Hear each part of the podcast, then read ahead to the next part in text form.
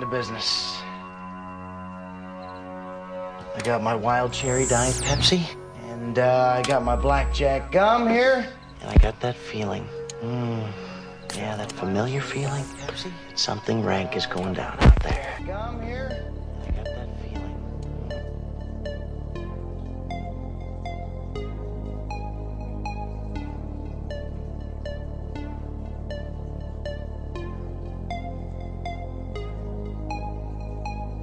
I'm funny how? I mean, funny like I'm a clown. I amuse you.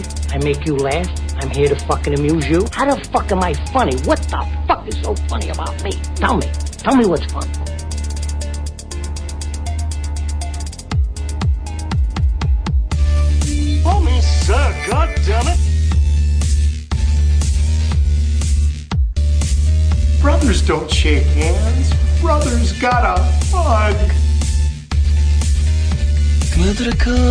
Get together, have a few laughs.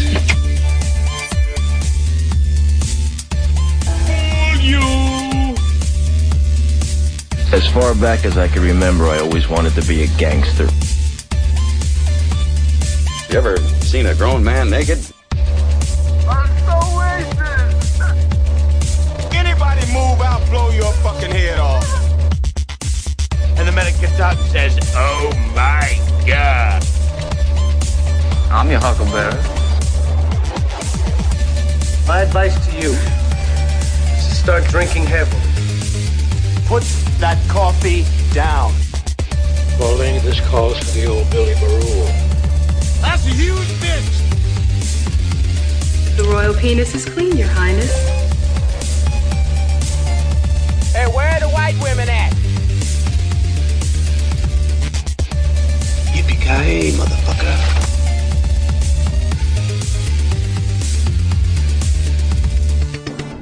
It's over, Johnny. It's over!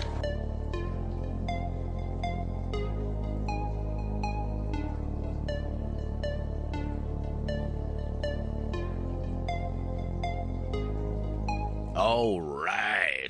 It is Friday night here and probably everywhere you're listening. And it is Boxman. Right now, that's it. Just me. Anthony will be calling in soon, but I figured I'd go ahead and jump on the air and start. Uh, real quick, don't forget you can always find us on iTunes at THT Movie Review, Facebook.com slash THT Movie Review, and on YouTube and Twitter, just searched out THT Movie Review. So, uh, real quick, someone's saying they don't hear anything from us. Looks like everybody else here. something. Shaheen got it working now. Okay, there we go. Sorry about that, bro. But anyway, uh, I am here, and I am going to start talking about uh, 1993 movie Judgment Night. Uh, this movie was starring Emilio Estevez, uh, an early movie for Cuba Gooding Jr. This may have been one of Denis Leary's first movies. Uh, Stephen Dorff, who you may remember from a little movie called Blade. Jeremy Piven, who obviously has been on WWE a couple times, and he was in PCU. Peter Greene, who you may remember from The Mask with Jim Carrey. He was uh, Dorian, I believe was his name in that movie. So there's a few things there. Now, earlier, if you were listening while I was playing the uh, soundtrack, which this movie has an amazing soundtrack. If you've never heard it, listened to it, find it, pick it up. It is an amazing soundtrack. It kind of uh, started that uh, metal rap sort of uh, thing going on there. After that, a lot of bands were doing it. Bands had done it before this. Anthrax and uh, Run DMC and Aerosmith and Run DMC had done some songs together. So, but uh, not bad at all. Not what a great soundtrack. Now, if you were listening before, I was playing the soundtrack, and I threw in a few uh, House of Pain songs, also some Everlast songs. There's a reason for that. Erik Schrody is in this movie, who is actually the singer of House of Pain and Everlast. So he is actually in this movie, and that is why I decided to throw in a few of his songs too. So, there you go. I have explained myself and why I threw in some House of Pain there. But uh, this movie, there's not a not a real whole lot to this movie. Um, basically, it's a few friends. Uh, Jeremy Pivens, Emilio Estevez, Cuba Gooding Jr., and Stephen Dorff. Uh, Stephen Dorff is actually Emilio Estevez's brother in this. Uh, so him, Stephen Dorff, go ahead. All oh, hold on, I got Anthony calling here. Give me one second. Anthony is on. Anthony. Hey, how's it Not going, bad. Bob? You got me? Yeah, can you hear me, I sir? got you, man. I Well- got you. Uh, give me one sec here. Let me make sure you can still hear me. You can still hear me, right? All clear. perfect. And we got everything working correctly here. All right, so yeah, I was just kind of getting into it. Basically, um, I explained a little bit about the soundtrack already. I decided to go ahead and start since we had some people in the old chat room there, mixer.com slash THD podcast.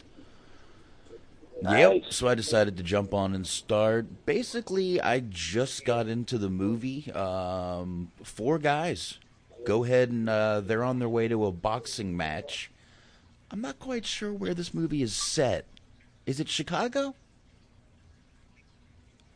Uh, I think I believe it was.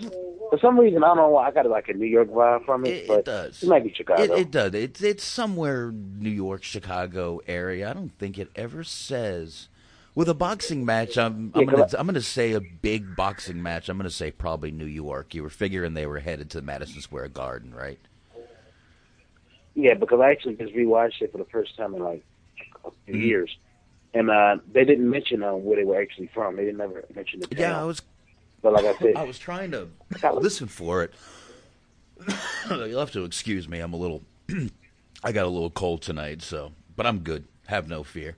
Um, yeah, they never really say, but uh, on their way to a fight, Jeremy Pivens gets hold of an RV, a giant Winnebago, I think it is.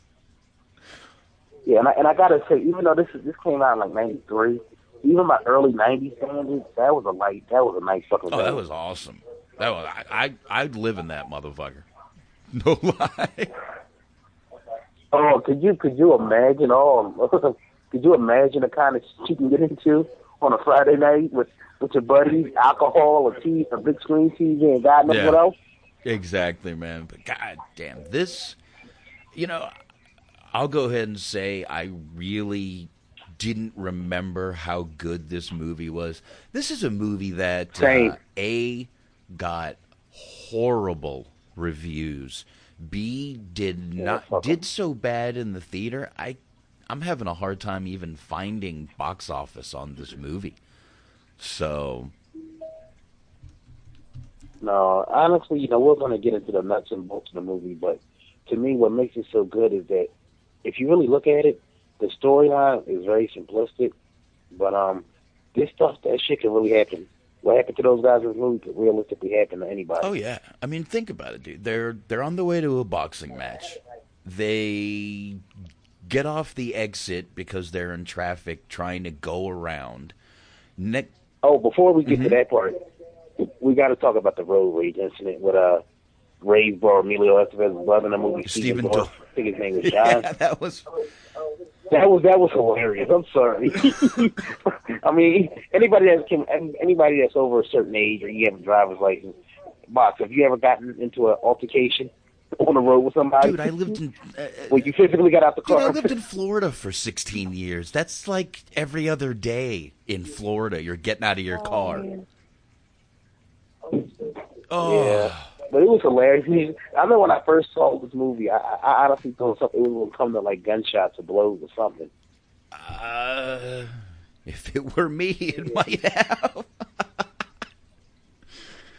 Yeah, I had, but that was just, I don't know why that scene stuck out to me for some No, reason. no. Because uh, initially, John, uh, he was like, he was like the like the uh, loose cannon in the Mhm. group, Well, he was. I mean, Stephen Dorff was, like I said, but you know, he played the the part of Emilio Estevez's brother Frank in this movie. We'll just call him Frankie or Francis.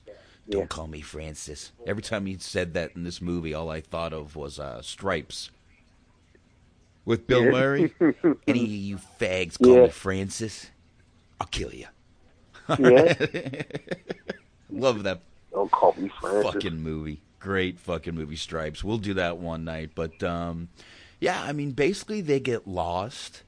They're driving around frantically trying to get back to the highway, and they think they hit something or somebody.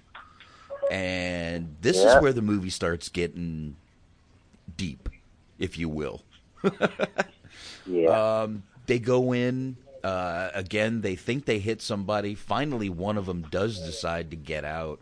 Jeremy Pivens is like the paranoid dude in this movie. He's like the complete opposite of No. PCU. I, I just got to say this. Um, you know, this movie's over 20 years Mhm. old, and Jeremy Piven. I mean, most people that's listened to this podcast probably know more from like the infamous Summerfest botch on Raw. But have you ever just just gotten douche? Whatever movie he's in or show, just the guy's always giving me douche chills. I he just comes across as a very believable douche. Yeah, he is. I don't know, but I I, I, I like Jeremy Piven. I do. I, I, I he's been in not that many movies, but he's done some TV shows and things like that. And everything. I mean, isn't he in a TV show right now? I mean, he was in Old. Uh, he was obviously and he was in Entourage. Everybody knows him from that. Yep, he was in Entourage. That's right. He was in uh, one of the Sin Cities. He's been in a few movies. He was in Smoking Aces a while back. Yeah, he's not like a big time star, but he's the type of guy like if you see his face, you'll recognize him. Yeah, yeah, and he was in Old School. You know, I mean, you had to have him in Old School from the PCU movie. It was obvious he was going to end up being in there. So yeah, but uh, let's see where were we at. So finally, they bring the guy in. Now, I don't know if you know who that guy they brought in was. I know who he is. I know who you're going Uh, with this. New York Undercover. He was in that, but think back even before that to a Michael Jackson video. He was in it. He was Oh, in Bad. was Um, Smooth. yeah. Or Beat It. No, I'm gonna make me sorry. He was in Beat It.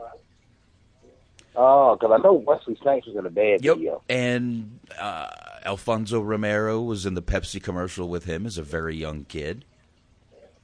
But the guy that they bring in, I completely forget his name, but he was in the Beat It video. He was one of the gang banging dancers. Oh, I got to go back and look Yeah, for him yeah. now. If you watch the Beat It video, he is one of the dancers in that in that uh, in that video. So there you go. There's a little uh, little fun fact that I probably shouldn't know about that movie. Yeah. Yep. Yep. That is cool. That's what. That's why they listen to this show for the. There you go. Um, in the yeah, that's who they pick up. But uh, in, in this scene, Jeremy Pivens. Remember, I said he was paranoid. He's picking up the booze, he's picking up the beer bottles, and he throws them out. They bring this guy in, and they realize he's got a bag of money on him. Uh, then he starts saying, you know, they're after me, they're after me. They see a police officer, finally, and they try to chase the police officer down. And this is where they get sideswiped by a Cadillac. Why do all gangsters drive Yeah. Cadillacs? yeah, especially especially like let, let's establish it. This is like whatever, whatever city or town this is in. This is a shithole. Nobody that lives in that neighborhood should have a Cadillac or any kind of luxury vehicle. No. This this looks I mean, like this looks like Chicago now. Yeah, I mean, if Mish is listening or if he listens to this on the download, but just give us a call and let us know. Was this movie shot in or around Chicago South Side? Because I hear that's a pretty bad part of uh, the I could world. probably find out where it was shot. Without a problem, actually. Judgment Night location. Here we go. We one filming locations, uh, both Chicago and L.A. Wow, Mhm. makes sense. Yep. So filmed in both Chicago and L.A. So uh, that doesn't surprise me at all. Neither one of those. It kind of both looks. Goddamn, they kind of both look the fucking same. It amazing? Yeah, yeah. This might be a shitty thing to say, but I don't even think they had to do any set designs or anything No. like that. They just showed up with a camera and just said, "Fellas, just walk around, your lines. Let's get the fuck out of here." exactly. Let's just do this and go. like this. We got some crack pipes laying around. Yeah. Let's just get this shit in and out. Yeah. So after they get hit by the Cadillac, they end up going down an alley. The the um, RV's too big to fit. yeah, they, They get, get stuck. stuck, and as they're trying to get the hell out of there, somebody grabs the guy that uh, they picked up out, and they witness Denis Leary shoot this guy. Who Yeah. this this might have been his first movie. I'm gonna find out real quick. What were you gonna say? Yeah, and, and I, and I, I gotta say, uh, I didn't think that you know, I like Denis Leary, I really do. And I gotta say, man, like, as even though he's a weird-looking motherfucker, he was a believable badass in this movie. He's He he's was. kind of a believable badass in a lot of movies. He really is. So let's see here. Like you, you got this, like just watch. Like I said, it's been a while since I saw it up until last Mm-hmm. night, just in, in preparation for the show. But you really got the sense that he was pissed off. He really wanted to see these motherfuckers dead. Yeah, at one point. Excuse me. Thank you. That wasn't over. That wasn't over. Uh, Mixer, thank God. Uh, he had actually done uh, Demolition Man before this movie, the same year as this movie, actually. So, and a movie called Gunmen, and a few others, The Sandlot. So, Yeah, and another movie he did, I, we're going to review. This is probably a little obscure for you or maybe even people listening. But I think the year before this, and correct me if I'm wrong, he did a movie also Emilio Estevez called Freejack. I don't know if you remember that one. he was not in that movie. That was For some reason, I'm blanking. I thought no, it. that was. uh, But either way, uh, yeah, I think you're thinking Demolition Man, but that was Mick Jagger. Oh, damn! I know. right. I believe it or not, that movie is up there as one of my guilty pleasure. God, I love that movie. Yeah, it's been a while since I've Oh, seen it, that movie is I- I- shit. It's complete shit, but I like it. Yeah, that's what I mean. It's one of the way. That's look. We review good, bad. It don't matter. Yeah, yeah. This the, the, the Freejack was Mick Jagger, Anthony Hopkins, um, Emilio Estevez, I believe Rene Russo. he was here. Rene Russo. Rene Russo Yup, and uh, Buster Poindexter was also in that movie. Wow. Yep. Like I said, it's been a while, but I, like I said, I, I don't remember being like one of those like, oh my god, it was a good movie. But it was so to me, it was so bad. It was Uh, yeah, look, it has Mick Jagger in it. That's all I care about, dude. But um, Yeah, Mick, Jagger, he's gonna live forever. But let's get back I- to uh, fucking Judgment Night. anyway, let's get back to Judgment Night. All right. Uh, after they, wi- I mean, pretty much this is kind of the the basis of the movie right here. They witness Denis Leary. uh, Now, Denis Leary is a badass. Kind of runs this little city they're in, and uh, witness him kill somebody. And basically, they're trying to stay alive the rest of the night. Yeah.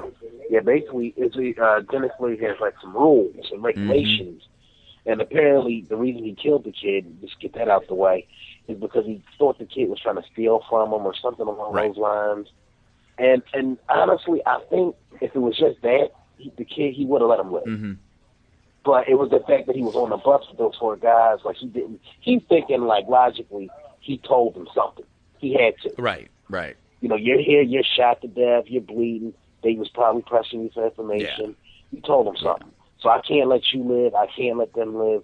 Too many people know what's going on about me that I can't have. Mm-hmm. Yeah, and So that's basically why he got Yeah, and this movie would be considered a flop. The budget, I did find it. The budget was twenty-one million. Box office, this movie only did twelve million one hundred and thirty-six dollars. So way over budget on the movie. Um, meanwhile, it- that's kind of insane. you know what? about It is, but really, when you go back and look, what these don't consider is this movie is probably still a Walmart movie. You can probably walk in a Walmart and find this movie. You know, I mean, Yeah. movies like this still sell. This is one of those movies you see in the five dollar bin, and you're like, "Holy shit! I remember this fucking No. movie." No, it's one of those movies that they become successful over time. Like people appreciate them over time. It's kind of like Mallrats. Like Kevin Smith says all the time, when it came out mm-hmm. initially, it did horrible at the uh, box office because uh, for some reason, whatever it's like Clerks was like his introduction to the world. Mallrats was like his sophomore jinx. Like he just didn't measure up to Clerks in a lot of people's Mhm. eyes. But once it hit, it, it became popular. Once it hit Laserdisc, VHS, and later DVD, it, it, that's when it became popular. Same thing with this flick. A lot of movies you'll find, for whatever reason, they don't do well during their original theatrical run, but once they kind of hit video or somebody's thrown to uh, TV one late night, oh, this is pretty good. It becomes a cult classic that way. That's what happened with this flick. Yeah, and you could kind of think of it as I mean, look at Rocky Horror Picture Show. That movie came out completely, you know, that was in the box office. It completely flopped, but it got such a little cult following that it blew up. I mean, they're doing a live version on like NBC or Fox coming up on October 20th, you know? I mean, Yeah. And honestly, you know, we're going to get back to the movie, but this kind of ties in. I think going forward, we're kind of going to add like a little feature to the show. Now that we brought this up, we're going to start to check the what's these some of these movies get on like the Rotten Tomatoes website oh, because that's pretty much a little good indicator of like movies like in terms of like what people think. well, of, like well time over time. No, this movie was like got like a three point one. This movie did horrible on Rotten Tomatoes. Seriously, I think it would have been pretty good on. Give me two seconds here. Let me pull it back up. I did actually have it. So give me a couple seconds here. Judgment Night, Rotten Tomatoes, right here. 1993 movie, Rotten Tomatoes. Yeah, this movie has a 31%, which is a 3.1. 55% of people liked it. Uh, Well, that's still not. That's still big. I, I, that's still pretty good to me because I look at it like this. It, it, it's it's a, you, it's it's not a movie like I said that you know has like a overall like uh oh my god it was an awesome fucking movie epic it'll stand the test of time. But it's a solid story, believable performances, nothing's over the top. This is like you have to understand this is Cuba Gooding Jr. pre uh, Jerry Maguire. And even though he kind of had some moments where he kind of overacted in this one, he still kind of kept his Oh. down a little bit. Oh, there was a couple. There was one overacting part that I'll bring up near the end. That was just absolute. And you know, I've been watching. Men of Honor has been on my cable. Yeah. Talk about overacting. I think. Oh, De Niro? No, I, you know, I think even De Niro looked at him and went, "You're, you're overacting a little bit, a little bit, a little bit." Okay, you might maybe a little bit, maybe, maybe. I need you to tone it down a couple notches. Just a little bit, a little bit. Tone it down a little bit. But uh, this was, you know, after Boys in the Hood, after Gladiator, which another underrated movie we're gonna have to do one night. The uh, boxing movie. Oh yeah, I know Mhm. that. Yeah, another one. Um, you know, so he and and a few good men. So he did have some acting chops before this movie. Uh, you know, Yeah. so definitely. But uh, uh, let's see. Let's let's let's let's jump back to this. First place these uh, these guys end up is in a kind of a train yard, kind of a rail cart yard, old broken down yard, and You know, the homeless and there. Yeah, that that was the scene was funny as yeah, hell. exactly. And that brought. The, the, here's and there was actually one of the funniest lines from Denis Leary was in this movie, uh, and it's right here. Let me see here. Hope you can hear this. You guys are really starting to piss me off. This is eating into my drinking time. That Yo, bro, like, That's is, it. Is that a line? Would you steal that line in real life? that is the best line of the whole movie. I believe it's the best line because it's something I would say. Uh, That's a box man line right there. It is. Eating into my drink. It is, and I believe I have used that line more than once. Uh, but uh, you know, it, it, they run into, uh, and the reason I mentioned this part because it's actually important. They run into a bunch of homeless guys in the car that they jump in, and to shut these guys up, they end up giving them their wallets. Uh, yes. yes. Now I bring this up because this is how Denis Leary, his character in this movie, does end up with Frank Emilio Estevez's character. In this movie, he ends up shooting one of the homeless guys and ends up with. Yeah. Yeah. Oh yeah, because uh, Cuba Gooding gave his uh, Letterman jacket. Yes, that's why he thought it was him, and he shot him. Yeah, and uh, look, another thing. Can we? Can we? Uh, we got to talk about this scene real quick. Remember the one homeless guy that apparently was out of his fucking mind? That's the whole reason uh, Denis Leary and his crew found him. Because he started, like, I guess, like, recollecting his uh, his uh, college days or his football days. That could have been the next walk, walk of Yeah. fame. And then he just started flipping out. Yeah, exactly. Because had he not flipped out, they didn't, they wouldn't have figured out he was there. Yeah. Now, I recognize that guy from a couple of episodes of NYPD Blue. that, that's damn, Box. You are guru. Dude. Because I didn't recognize that dude. Dude, when it comes to NYPD Blue, I, I, my fiance hates it. We'll be watching a TV show. Instantly, we'll see someone, and I'll be like, "Oh my god, that's what's his name? He was on this and this episode of." And when it comes to NYPD Blue, I am Rain Man. I'm like, yeah, yeah, episode ep, episode four, season season three, season three. Yeah, his name was. See, that's why that's why Boxman is a man because he took a guy who had literally uh, about a minute and thirty second scene in the movie So "Yeah, I recognize him from a, a random episode of NYPD Blue. He was walking by." No, he actually played a bad guy who he played a murderer, a crazy murderer who killed Huh. a gay a gay professor of his because the professor tried to make a move on him. So that's who we again, dude. When it comes to NY, uh, you got to remember, I've watched that show every year for like the past eight years.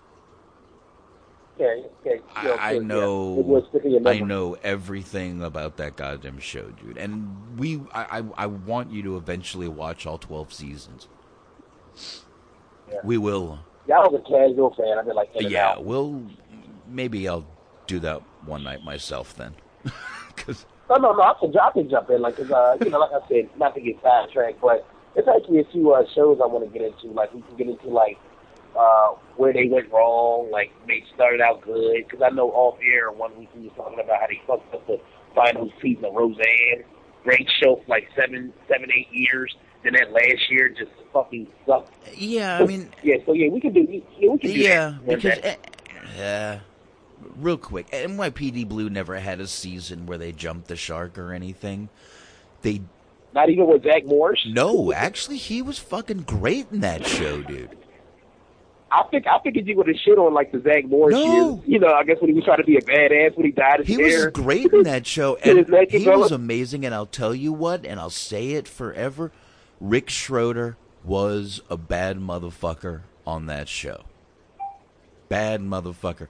They did have one season, which I believe season five, they really tried to get deep into the stories and do like longer, like like uh, instead of just wrapping everything up in one season or one you know one episode, they tried to make everything a, a, a two parter, or a three parter.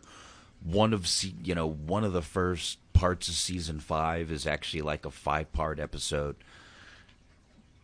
Then they stopped doing it, but season five they just tried to get real serious, a little too serious, but that was really it. Otherwise, amazing show. I've gone over it before. We'll talk about it one night, but uh, yeah. Anyway, let's see here. I guess we should get back to uh, Judgment Night.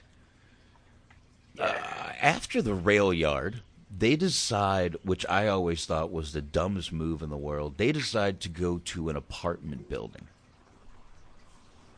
Yeah. No. I mean, you could say it's a dumb move, but it's like you got to look at it like this. And I, I apply the same like horror movies, this movie. if they don't make, if, they, if everybody did things the common sense way, the movie will be wrapped up in five minutes. Mm. Like think about it. Like if you hear suspicious noise, no, you don't check that shit out. You leave the motherfucker. Yeah.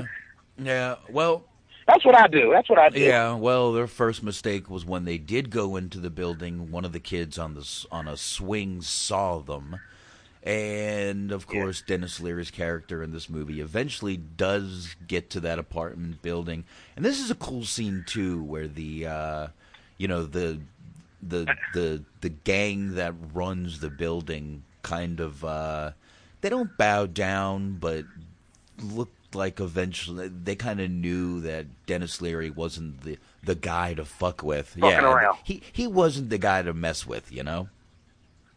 So uh yeah, he basically he pulled him to the side. He basically said, "Look, I respect you. You know, you earn my you know respect for uh you know trying to protect your turf, but you don't really want to do it. No. I don't want to embarrass you in front of you. So here's a here's a couple dollars for your trouble." And uh, let us, you know, handle our business and be be on our way. And another, you know, good line from this movie was the guy uh, Denis Leary hands him money, and the kid goes, "That's got blood on it." And Denis Leary looks at him and goes, "You ever seen any that didn't?" Great fuck. I mean, I'm, I'm serious. I'm serious. Great man. line. I, I honestly think some of that shit was bad lived. It could have been by him. Um, I'll look at the trivia after we we go through them. We've only got a few more scenes in the movie before it's pretty much over. Uh, this is another movie, not a lot of meat to it, but this movie A still holds up today. Definitely, B the soundtrack still holds up today, and Oh, C, yeah. it's you know a lot of these movies that got a lot of shit. You know, oh, it's a horrible movie, this and that. Ninety, the nineties were a tough time for movies, man. It really was. It really was a tough time for movies. Early '90s, especially. Uh, you know, a, a lot of the you know boys in the hood type movies, menace to society type movies were. I'm not going to say taking Yeah. over, but it's kind of what people wanted to see. Yeah, and and honestly, it, it it was like a weird transition because you figure the '80s we had, you know, I know it's not cool to mention his name, but we had like that Cosby Show, Bubblegum, John Hughes, Bubblegum type of Goody Two Shoes movies, which carried over a little bit into the early '90s. Right. But once Boys in the Hood and New Jack City came out in '91, it was like, oh. And plus, nine the '90s, people were just more inherently pissed off about everything. They didn't want to hear fairy tales and shit Well, which is why like movies like Boys in the Hood, even this one, in my opinion, still holds up to this day. It's a real fucking Mm-hmm. movie. It doesn't, it's not a morality play. It's basically like, Yeah. hey, real shit happens. But you got to realize some of the movies that were coming out that year. I'm going to go ahead and name a few just to just to kind of let you know, you know, Schindler's List, Jurassic Park, Hell yeah, no. Jurassic Park, The Fugitive with Harrison Ford, True Romance, Miss Miss damn. Doubtfire, Tombstone. We are definitely doing Tombstone one night. Uh, Adam Addams Family Values, which both Addams families were huge. The Firm, The Yeah. Sandlot, Dazed and Confused. fucking Super Mario Brothers. Uh, yeah, I mean, dude, there was so, Last Action Hero came out that year. Philadelphia, didn't that movie win a ton of shit? Carlito's Way, In the Line of Fire, A Bronx Tale, yo, Menace to Society, like I had said that year. There were a ton of, but not a lot. I mean, look, Wayne's World Two, The Dragon, the Bruce Lee story. Don't get me started on Bruce Lee. um, Hey, but hey, they can check it out on the archive. Absolutely, yeah. Check that out. Uh, just go right on the Facebook page and check that out. Benny and Joon, movies like that were coming out. It was not the year. Oh, another another movie we're going to review that came out this year. That year, it might have came out the year before, but remember a little movie called Indecent Proposal? Yep, yep. There you go. Oh, come on. Another one we've got to do one night. We have to do Hot Shots and Heart Shots. Hot Shots Part Duh. Oh, I, oh, I'm sorry, man. Look, we, we're going to do like that. We're going to do a lot of his movies, so we might have to just do a fucking Charlie Sheen tribute Oh. show. Because I don't give a fuck what his about his personal problems now. The man is a fucking good actor. I love Charlie Sheen. Oh, shit. dude, trust me. I love what? it. We we we can do that. Uh, we'll wait for a birthday or something of his, and we'll do it. Yeah, yeah. Because I I I mean, I can think of a few movies right now that we could talk about. Wall Street, fucking Wall Street, Major League, The Chase. There you go. Those are the, right on the rookie with Clint Eastwood. Oh shit, I forgot even. Oh, and the, another one. What was that biker movie? Oh, was it Beyond one the of Law? my Beyond. another up there on my favorite movies. You're correct. Beyond the Law, a 100 percent true story. That movie. Uh, I, I just remember that movie like bits and pieces of it because I remember he had the beard and he looked kind of funny. mhm. Yeah, he played a uh, police officer named Daniel Saxton, or Saxon, S A X O N, who was um, actually played a small part in that movie, but he was still technically undercover. You can go now, look it up, find out what part, where he is, who he is. Um, but yeah, And remember, um, I guess real quick, remember a movie called Terminal Velocity? I sure do. He was a geek in that movie, but I uh, I do Yeah. remember that movie. Uh, and I, like I said, man, I could think of so many fucking Charlie Sheen movies, dude. He he's definitely had a shitload, and like you, oh, fucking Wall Street, man. Oh yeah, he that was just like. And, and look, I look at it like this: he's made a fortune basically playing himself, playing himself because he he doesn't really deviate too much. But when he's on, he's fucking on, man. It's it's what time is it? Oh, it's beer forty five. That's what time it is. Navy SEALs, scary movies. He's in those. Navy SEALs, though. Thank you so much, Weeble, because that is another underrated. Did horrible in the theaters. The critics couldn't stand that movie, and I will watch that movie whenever I see it on my channels for cable. But uh, another fucking underrated fucking movie. But uh, we'll go over that one one night too when we do those uh, the Charlie Sheen. Let's get back to this real quick. Uh, they're in the apartment. No one will help them, obviously. The lesbians The- will. the- that's right. The two lesbians will, and Yeah, and, and, and to be clear, they didn't outwardly say it, but it was plainly obvious. yeah, absolutely. And one of them was definitely the uh, the man in the relationship.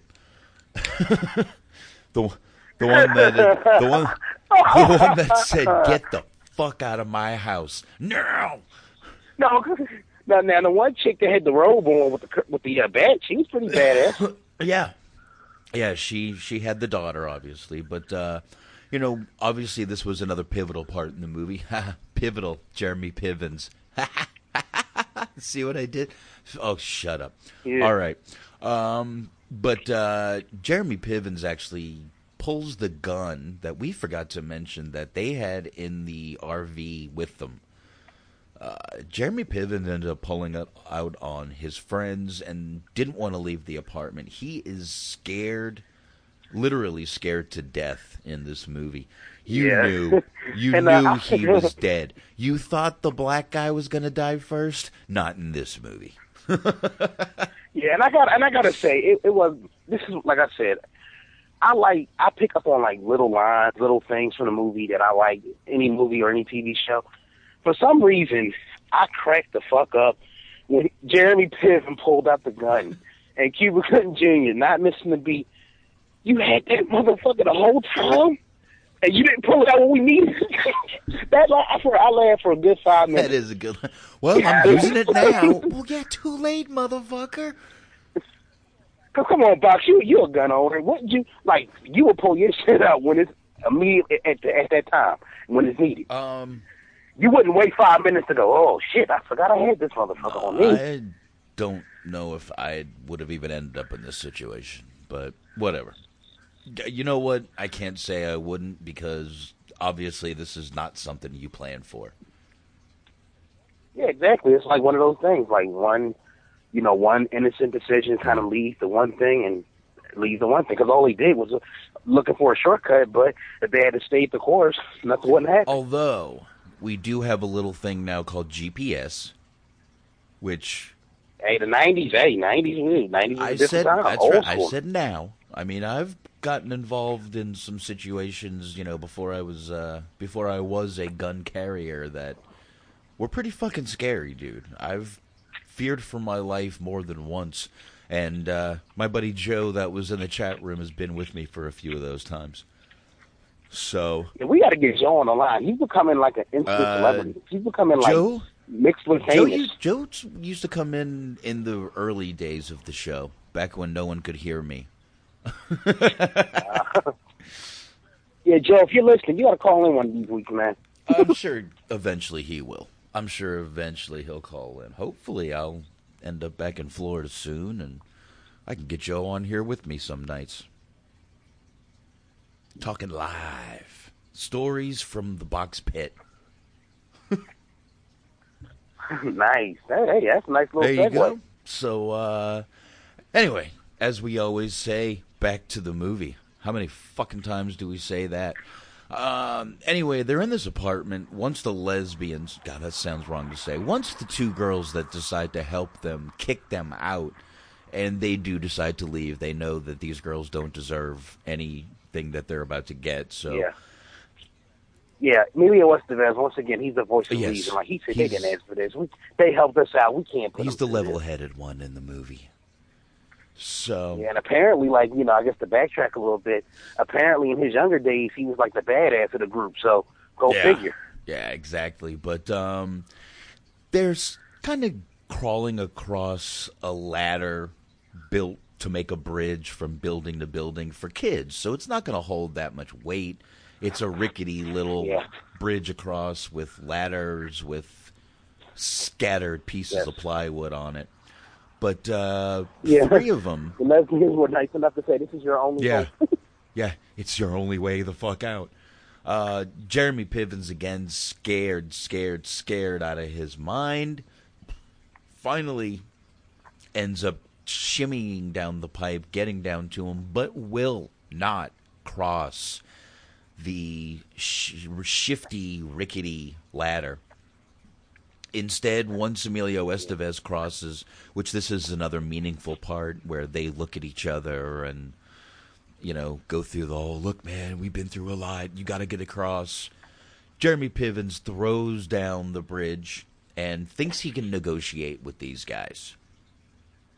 Yeah, and like it, it- it's like one of those things, man. Like, and I'm glad you brought the scene up because this is kind of like where you know you know how you can you can bullshit your friends, you can bullshit your family, but you can't bullshit a bullshitter. I knew the minute he opened his mouth, the first time I saw was Slick that yeah he's fucked up. He like he can he can he can shit talk his way out of a lot of situations, but no way he was gonna fuck around with these guys. No way. Uh, yeah, exactly. You you weren't gonna mess around with these guys. No way. And this is like, yeah, and this is like, you know, uh, fucking, it's not a famous Mm-hmm. speech, but he, Dennis Blair gives him that great speech, like, I went to fucking school with people like you, you treated us like Yep. shit, man, I'm in charge, I'm in control, you're in my hood, you know, that type of thing. And it was one of the usual speeches you would hear someone like like that in this movie give, but god damn dude. You had some hints in this movie that Jeremy Pivens was not going to make it. Uh, right in the beginning, when they're running from the railway to the apartment building, he st- he stops and he looks at Emilio Estevez. Like, I'm not going to be able to keep up. And Emilio goes, "We're all gonna make it, all of us." Right then and there, if you don't think Yes. you're dead, Yeah, and I honestly, this movie should go. Honestly, this movie should go into the Smithsonian or wherever they wherever they preserve movies, because I believe this is one of the few films where the black guy survives. See, like seriously, like if you if you honestly, this is no joke. I can't think of too many movies where like fucking I'm looking at the movie. First time I saw it, I'm like, ooh, well, you know, Cuba Gooding Jr. The movie's been on like 45 minutes, and he's split. Yeah. Man might make it. Yeah, he just might. And yeah, luckily he did. But uh, uh, luckily he did. Otherwise, we wouldn't seen the overacting when he was uh, being carted on the um, goddamn, on the thing to the ambulance as he's shaking from Yeah. a fucking gut shot. Toughen up, bitch. Yeah. Anyway, Yeah, but honestly, what honestly what it comes down to, and this is like you know, this kind of applies to real Mhm. life. The other, the other three, you could tell they had street Mhm. smarts. At that court, even if they weren't like out there drug dealing this, that, and the other, you can still have street Right. smarts. Know your way around, know how to deal with certain people.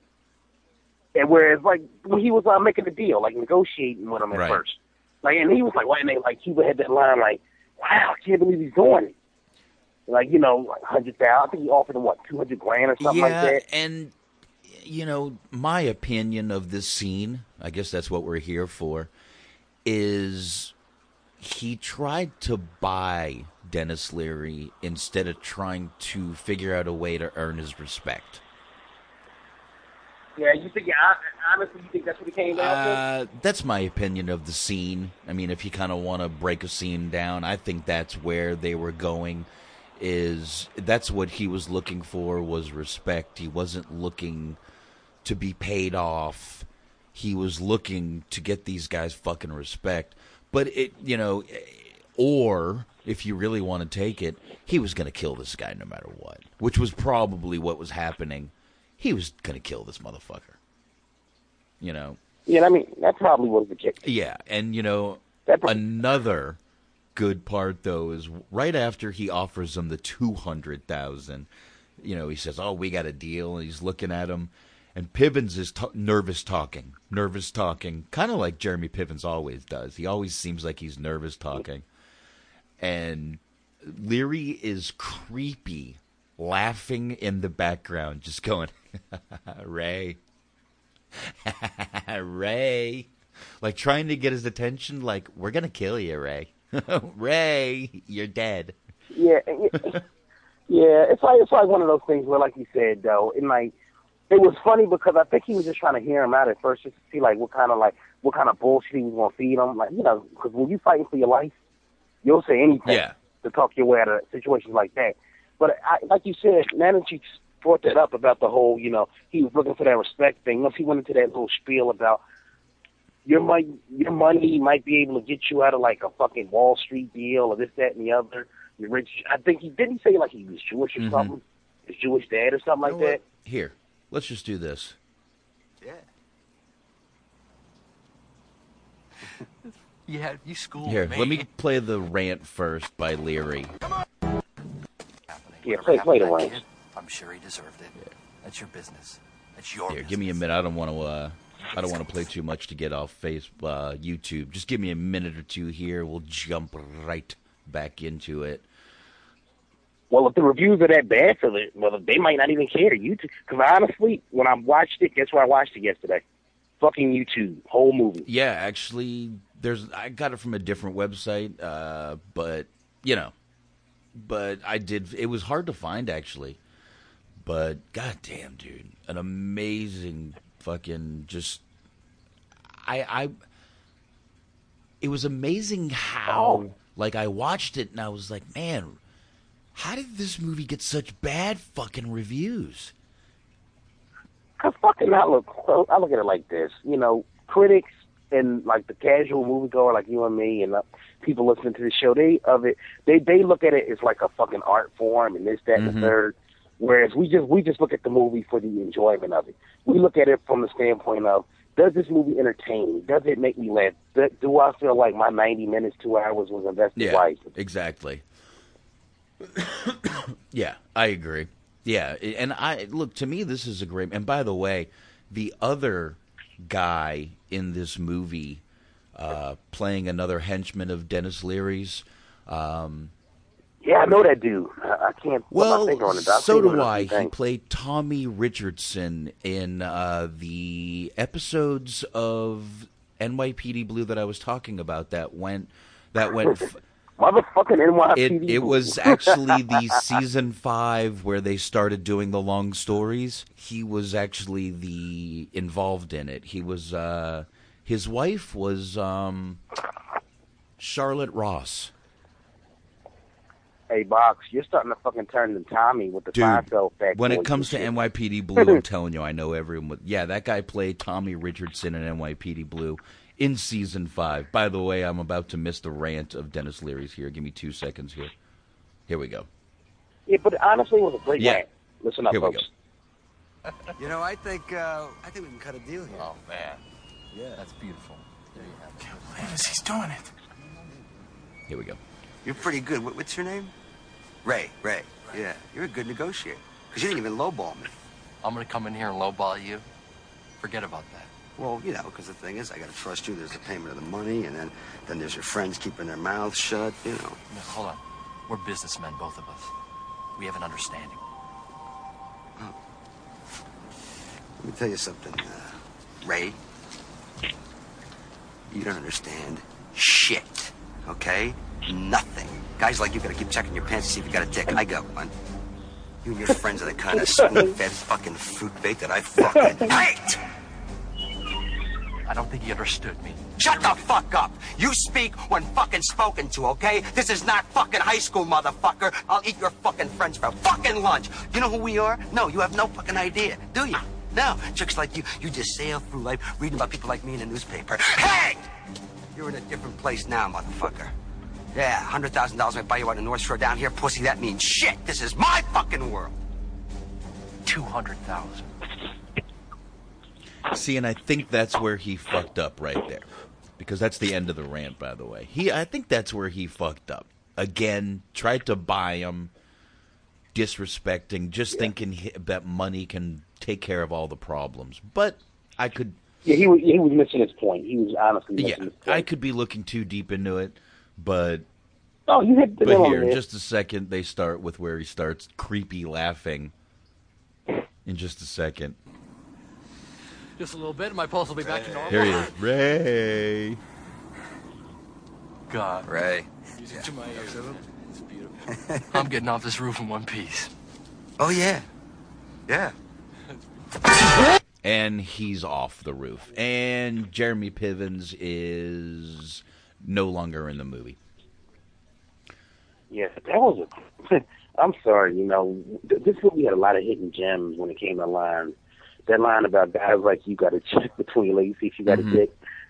I don't have to do that. I, that was a great fucking line. And you know, a- another kind of part of this movie that shows that it wasn't about money is that when they do get downstairs, they actually flick the ring that he gave him as down payment right back at him into the blood, you know, showing, look, this ain't about fucking money, motherfucker.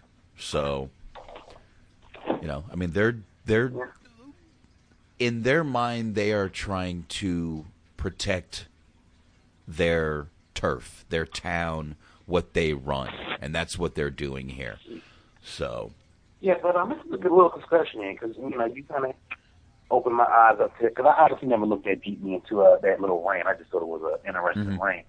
But uh, do you think looking back that like let's see like this, if you replace Jeremy Piven's character, you think that there was a way to talk this like in other words, a more streetwise person could have talked their way out of that situation? maybe not. Like I said, there's also that chance that that dude was dead no matter what he said. No matter what, he could have offered him a million dollars and he probably still would have died. I really think, I mean, maybe someone could have. You know what? You never know. But in that moment with that guy, you know, in his character, they, they were going to kill. They they wanted to kill these guys. They were trying to leave no witnesses. Remember, rule number two: leave no witnesses. Right. So now from here they go into the sewer, and this is another part where I'm gonna say they should not have just sat there and talked. They should have kept going, uh, because eventually Denis Leary and um, you know his his boys look down, find him in the sewer, and they're chasing him through the poopy in the sewer pipes. I just say poopy. so basically, you still with me, Anthony? Oh, okay. yeah, I'm here. I said we need a scene. We need a this uh, little uh, gimmick now. Yeah. Since you said poop. Yeah, I did. I I went totally John Cena on everybody. But um, basically, yeah. So they're running through the sewer, going through. Now, in this scene, they do end up killing one. Well, they actually end up killing. Do they end up killing or shooting? They end up shooting. Um, God damn, I can't think. Hold on, give me the guy's name in this. Uh, Oh wait, hold. We got to backtrack a minute because they actually killed one of the boys on the roof right after they killed um Ray. They, after they well, they shot him. him. Cuba. They shot Yeah. him. I think he didn't survive. Yes, he did because Denis Leary ended up killing him in the sewer. Remember? Oh, oh, that was the same Yeah, guy. yeah, same guy. He did get shot in the shoulder, but Leary actually ended up killing him because he wouldn't shut the fuck up when they found Sykes, played by Peter Greene, dead. Um, Cuba Gooding Jr. ended up shooting him. Now that's important because Cuba Gooding Jr. kind of gets a little uh, power of the gun trip going on in his head after he does shoot the Sykes character in this movie. because he actually flipped it. Actually, um, you know, to kind of tie things in, you know, you got to pay pay attention to continuity. When uh, apparently Cuba and uh Frank's brother John had like a little bond, like they were like the two like rebel the group. But it's like it's like time goes on, like John becomes he starts to kind of abduct, abduct those uh like the leadership role of his brother, like you know we shouldn't do certain things, got to think with a level head, blah blah Mhm. blah. Because it was a t- it was a it was a point in the movie where Cuba flipped on John, Yeah. Are you back home? if you remember. Yeah, Do you, finally. All right, you want to call me back on Skype or? Uh, yeah. Just give it. Uh, want to take a five minute break? You know what? We could do that real quick. Let's pause the movie real quick, guys. Uh, then we'll kind of uh, get to the end, and we'll wrap up. Give us uh, give us five quick minutes here, and we will be right back. I will keep going with the soundtrack. So have fun, and we'll be right back, guys.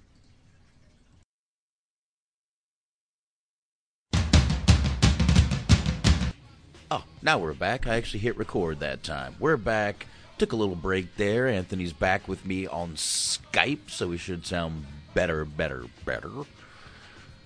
Let's get Wow. rid of the music. Now, before we got uh, went to break, we were talking about um, not arguing, but you had said that a guy had got killed on the roof, but I brought up he just got shot. That brings up another great rant by Denis Leary. Uh, which, for the hell of it, I'm going to go ahead and play for you guys.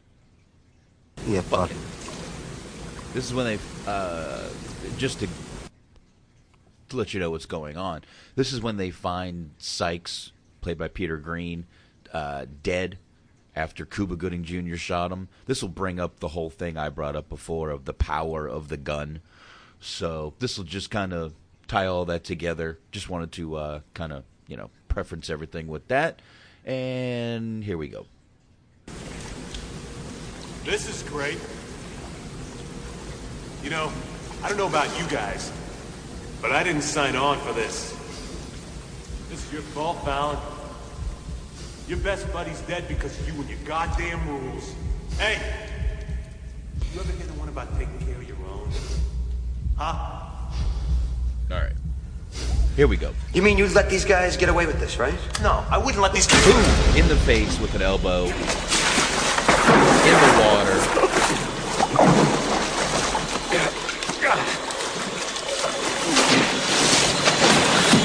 You know what I hate?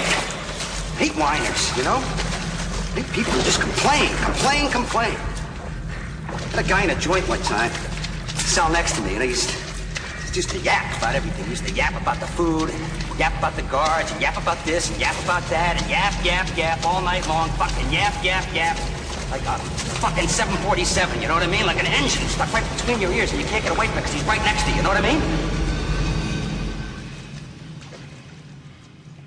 I don't think he's getting up. and he doesn't. Um, now that part, you said you know that guy from somewhere.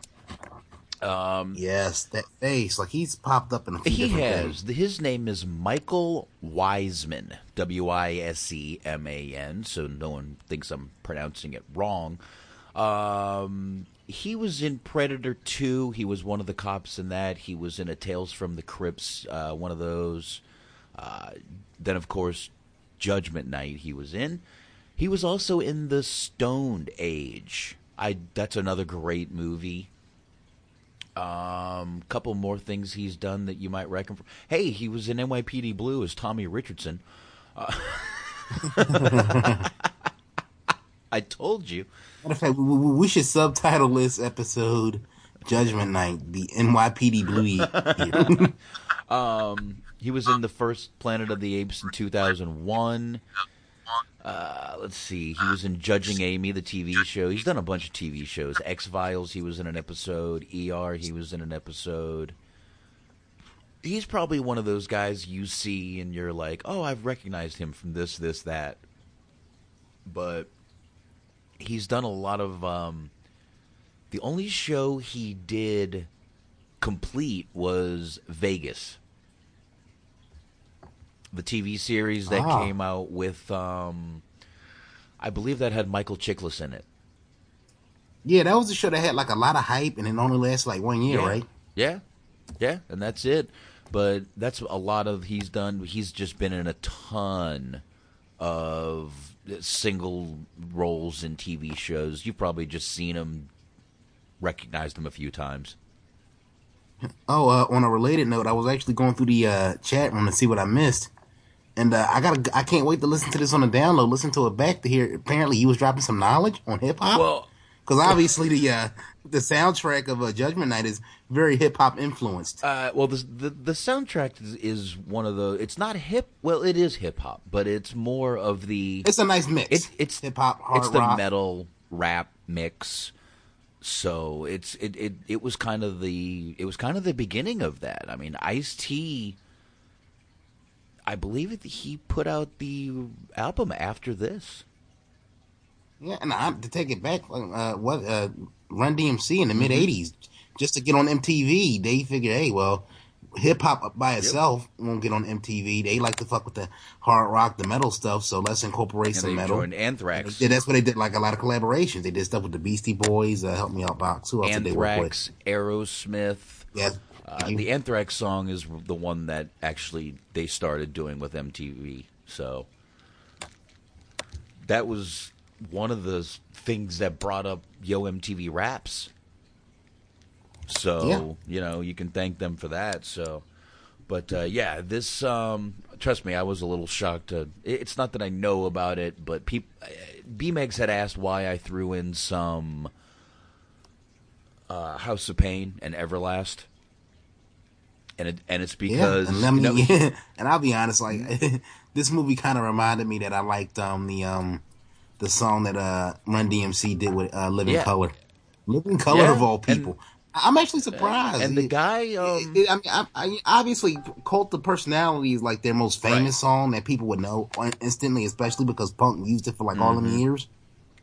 But uh I'm surprised. Apparently, they had some a lot of hidden gems. Well, you do realize that the guy with the goatee was Erik Schrody, the guy who played the other henchman of Denis Leary's. You know, that's the lead singer of House of Pain. oh, damn! Knowledge, That's- knowledge. Well, look, I have Yeah, yeah. IMDb, and I knew. I didn't know if it was. I couldn't remember if it was him or B-Real, but I knew one of the famous rap groups at that time had a guy in this show. So, Yeah. but it was not B-Real. It was um, Eric Schultz from from uh, House of Pain at the time. Everlast now. So I threw in a few Everlast songs in the old uh, in the old Mixlr while I was going. So that's why. That's why. And yeah, Weebs brings up a you know we're going to get into the trivia, but since Weebs just brought this up, Adam Carolla was actually a stand-in. He actually talked about this on his podcast. Uh, so he was a stand-in for one of the bad actors. So this was his first film that he was ever a stand-in or had anything to do with. So there's a quick one right there. Now, I guess we got to get back to the movie real quick because we were going to wrap up after they went into the sewer and actually did end up killing one of the guys. They end up uh, break and you know what? Backtrack. Back to Cuba Gooding Jr. getting a little bit of power of the gun here. Yeah. well, we did do juice a Oh. few weeks ago. I guess he was like, "Fuck it, I got the kinda- juice now, he, he kind of two-topped it, and you know what? This kind of shows the the. Even B Megs brought it up. It does show that this is Cuba Gooding that he can't act. His demeanor completely changed. Uh, he kind of got that boys in the hood attitude a for a little bit in this movie, but you know he kind of did get the power of the gun. He wouldn't, you know, let go of the gun. Kind of just became a badass for a little while. He got humbled pretty quick when he took a bullet, but um, You said. I mean, let's be fair. I mean, let's all jokes aside here. I mean, I know, like I said, uh, John got shot in the leg. He got he took a gut shot. But it, it, let, let, let's be honest. Like, if if that was any one of us in that situation, especially if you never got shot before, you probably would be freaking out too. Like, am I gonna make it? Because you never know. The bullet could hit some, uh, you know, some uh, shit. yeah, and a gut shot is a tough one because you either can, you know, I mean, you can die from it. So it's, bleed it's out, tough. you know, It- it's what takes the longest to bleed from, and usually you miss major arteries, but you got intestines in there, and if you hit those, you fucked. So, but yeah, um, to kind of backtrack where they got where he got shot, why he got shot. Um, they f- basically first thing they do is try to flag down a bus. This bus driver ain't stopping. She even says, "I don't think so." As she guns it.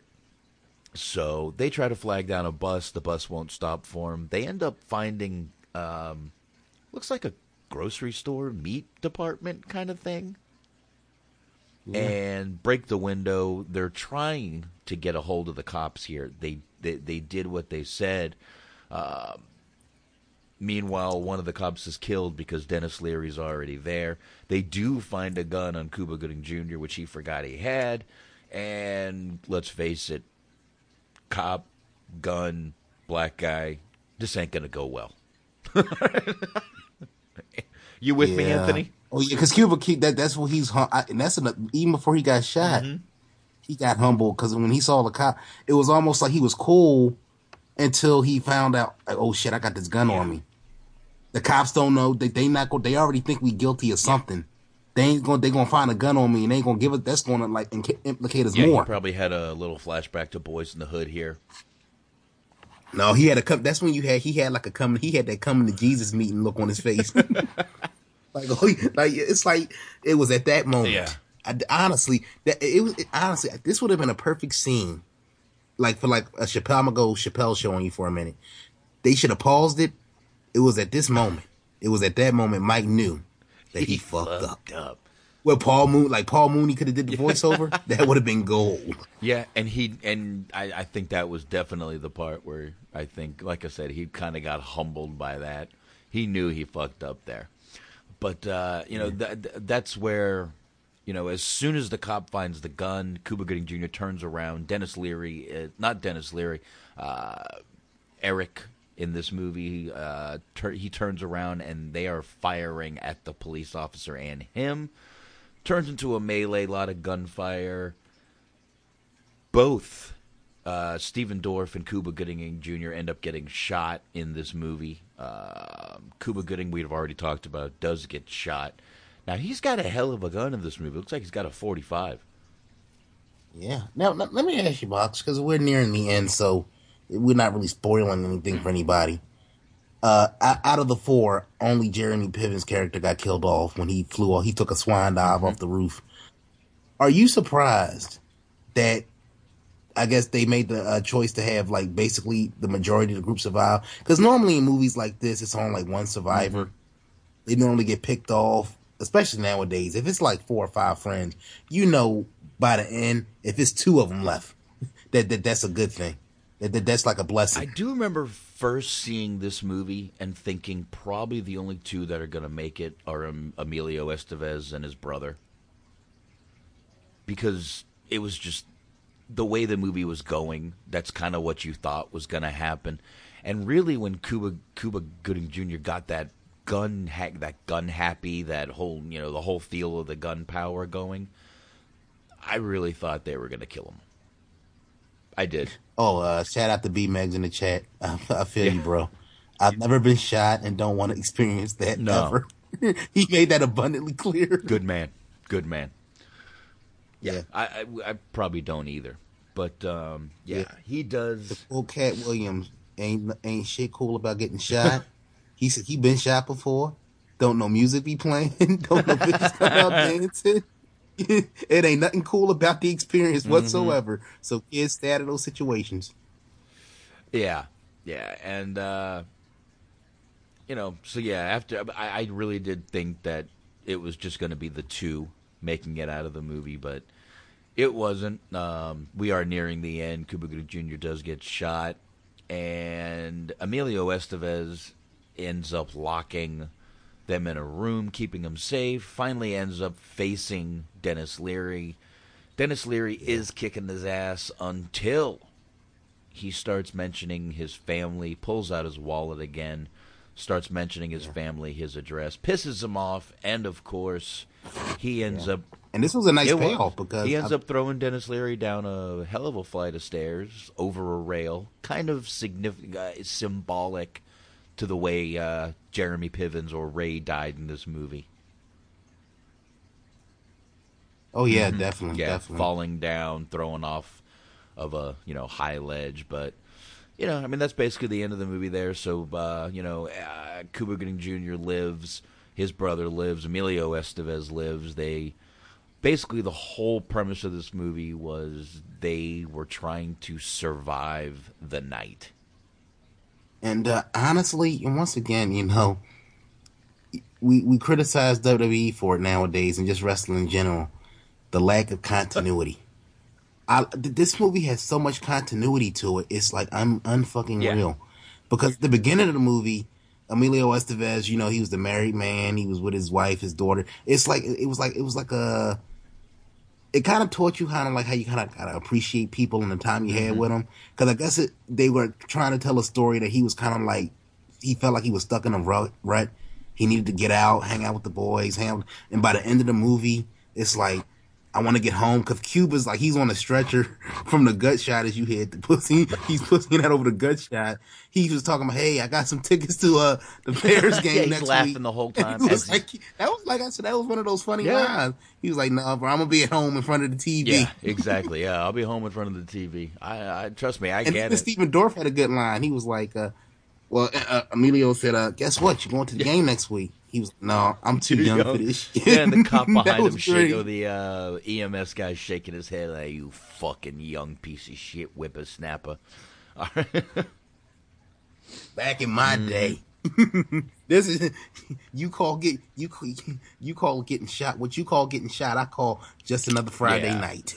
yeah, so that's the movie. Um, underrated movie again. Not not a well liked movie by a lot of people but people probably my age and younger will remember this movie as not being as bad as people said.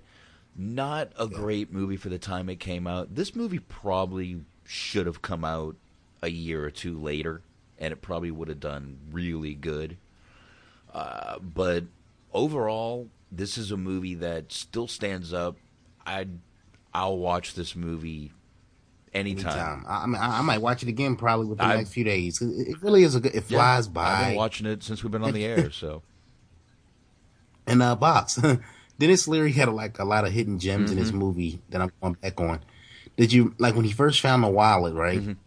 And then I think at one point he had called him on the phone, and he was talking to Emilio's character, and he was reading off the facts about you know, hey, this is your wife, this is your address, mm-hmm. blah blah blah.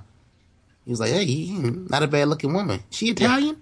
Oh, motherfucking Italian woman. I, that line once again, that line just stuck out to me for yeah, some reason. That's when he was. Uh, I think that's when they were. Uh, they they didn't call him. He was. That's when they were in the apartment building, and he was yelling in the apartment building. Yeah, yeah. yeah. But uh, some. Oh yeah, better, yeah. really good scenes in this movie. Not too many. I, I wager to guess not too many people weeps. I mean, B Megs. Uh, movie's been out over 20 years. It's not a movie that gets talked about a lot, which is kind of why we do this show. I mean, not that we we're going to change the world or change anybody's opinion, but it, I, you know, the goal of this show, at least from my perspective, I can't, I don't want to speak for Box here, but I, I want to shine a light on movies that people don't really, maybe don't get a lot of love to, or they don't, you know, shine a light on. Like, like this movie.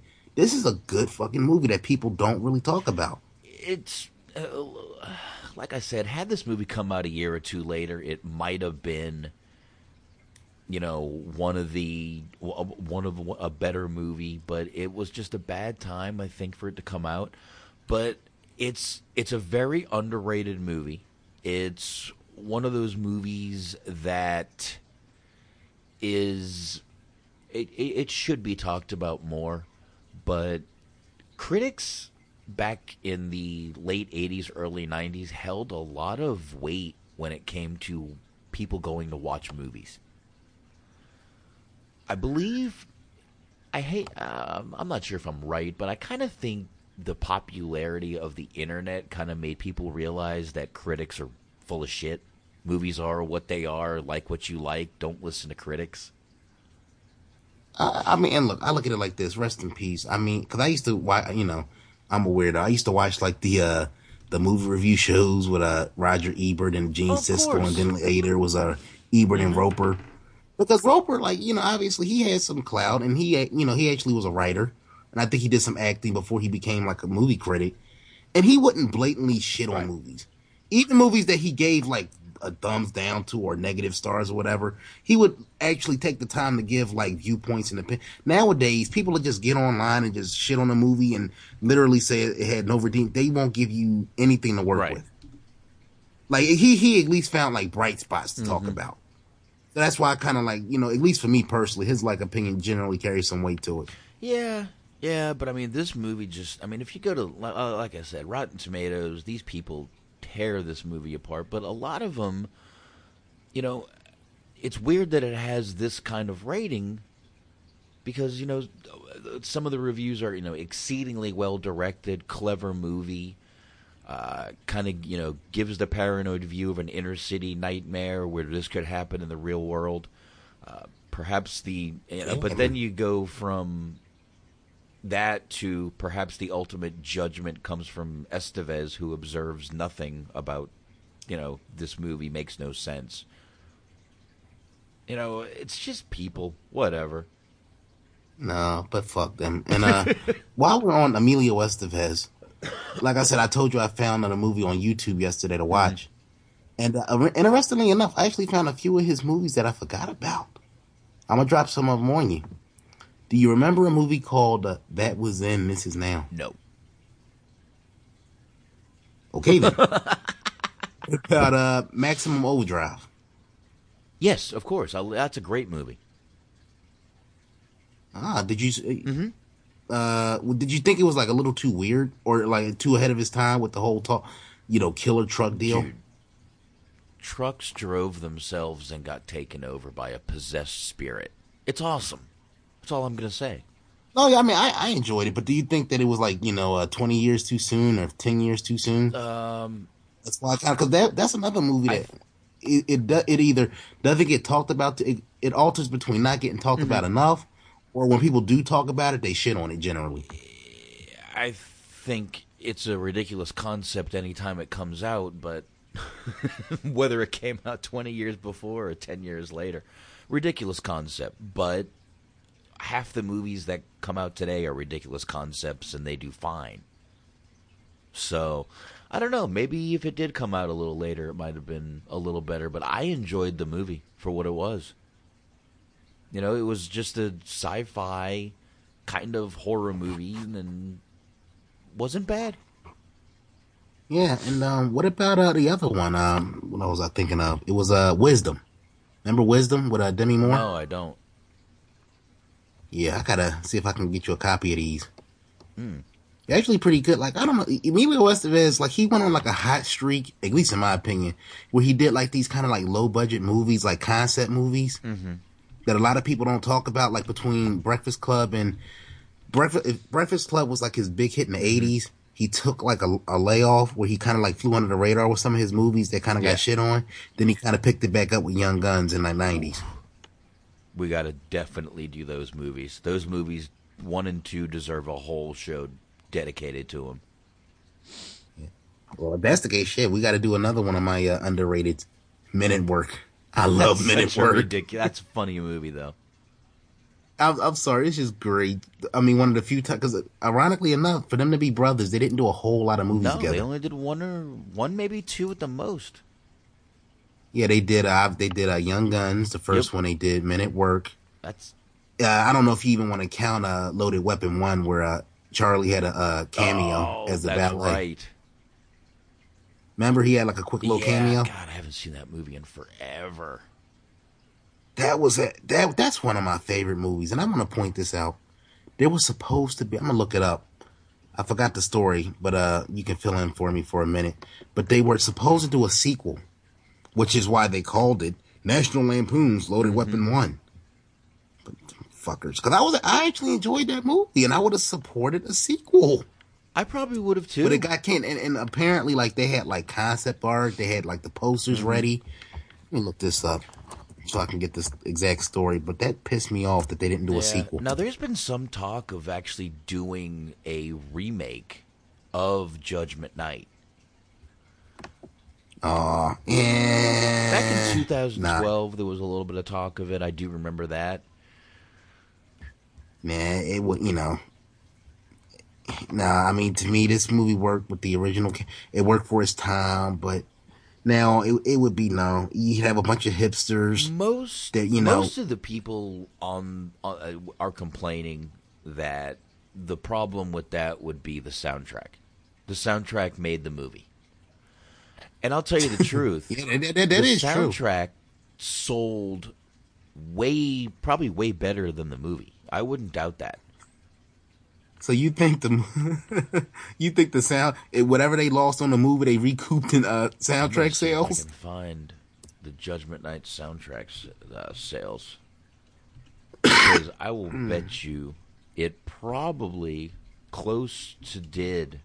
Let's see, soundtrack sales. I'll bet you it did close to it.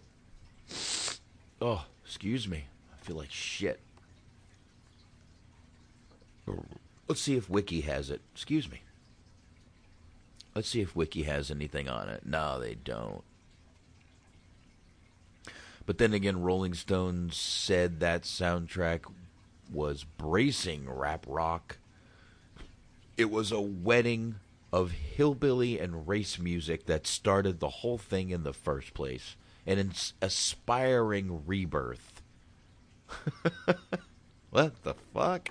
Wow. But yeah, there's not much about it, but basically just tells all of the things. And the soundtrack for this movie was probably more popular than the movie itself. How many? I mean, come on, how many? That Judgment Night song. How many times did you hear that shit on the radio, dude? Oh damn! Come to think of it, you're right. Yeah, I mean Judgment Night with uh, Onyx and was it Helmet? Yeah, it was Helmet. No, You're right. Biohazard. Helmet. Excuse me. Yeah, sure. But Helmet did do a song Helmet. for the it was uh, just another victim with Helmet and a House of Pain. oh yeah, yeah. Yeah, Biohazard and Onyx did that Judgment Night song. That was a fucking amazing song, dude. Uh, let's see. The soundtrack was Just Another Victim, Helmet and House of Pain, Fallen by Teenage Fanclub and De La Soul, Me, Myself, and My Microphone by Living Colour and Run DMC, Judgment Night we just talked about, Disorder, Slayer and Ice T, Another Body Murdered, Faith No More, and Booyah Tribe. I Love You, Mary Jane, Sonic Youth and Cypress Hill, Freak Mama, Mudhoney and Sir Mix-a-Lot, Missing Link, Dinosaur Jr., and Del, the Funky Homosapien. Man, I never thought I'd ever say that. Come and Die, Therapy and Fatal, and Real Thing, Pearl Jam, and Cypress Hill. A lot of Wow. good mixes of music. Uh, you know, Pearl Jam was giant at that time. Faith No More was still huge at that time. Biohazard, Living Colour, House of Pain was giant. Um, you know, Ice T was always. Onyx was just hitting it with a bunch of their songs, you know. Yeah, I mean, music in general, man. In the nineties, Yeah, I mean, I, like I said, I, I haven't actively listened. To, um, like I don't listen to the radio anymore anymore at all. I I, I honestly gave up on hip hop. The last good year for me of hip hop in general was probably like 2004. I was earlier than that. But um, yeah, man, it, it, yeah, it's like this movie took me back. I honestly wish if we can get locked in a decade. For some reason, I just wish we can get locked in the '90s because it just seems like with society, the music, the movie, everything just seemed to rock. Everything just seemed to work between '90 and '99. Yeah, you're right. It really did. The internet was a thing, but it wasn't. It didn't like uh fucking take over the world. People had cell phones, but they didn't live and die by them. You didn't have that fucking Pokemon Go. Shit, I think we had fucking Nextel, which was the big thing around now, around then. And you still had to actually talk to people in the fight. You still had to mm-hmm. you rely on like common sense to get Yeah, from I A to think Z. those little Nextel chirp chirps were big right around this time. Or Yeah. getting there. And no, beepers. 93. No, they weren't even. No. Not even. This was still beeper time, dude. This was. Yeah, box. Did you have a Oh, beeper? yeah. Did you used to?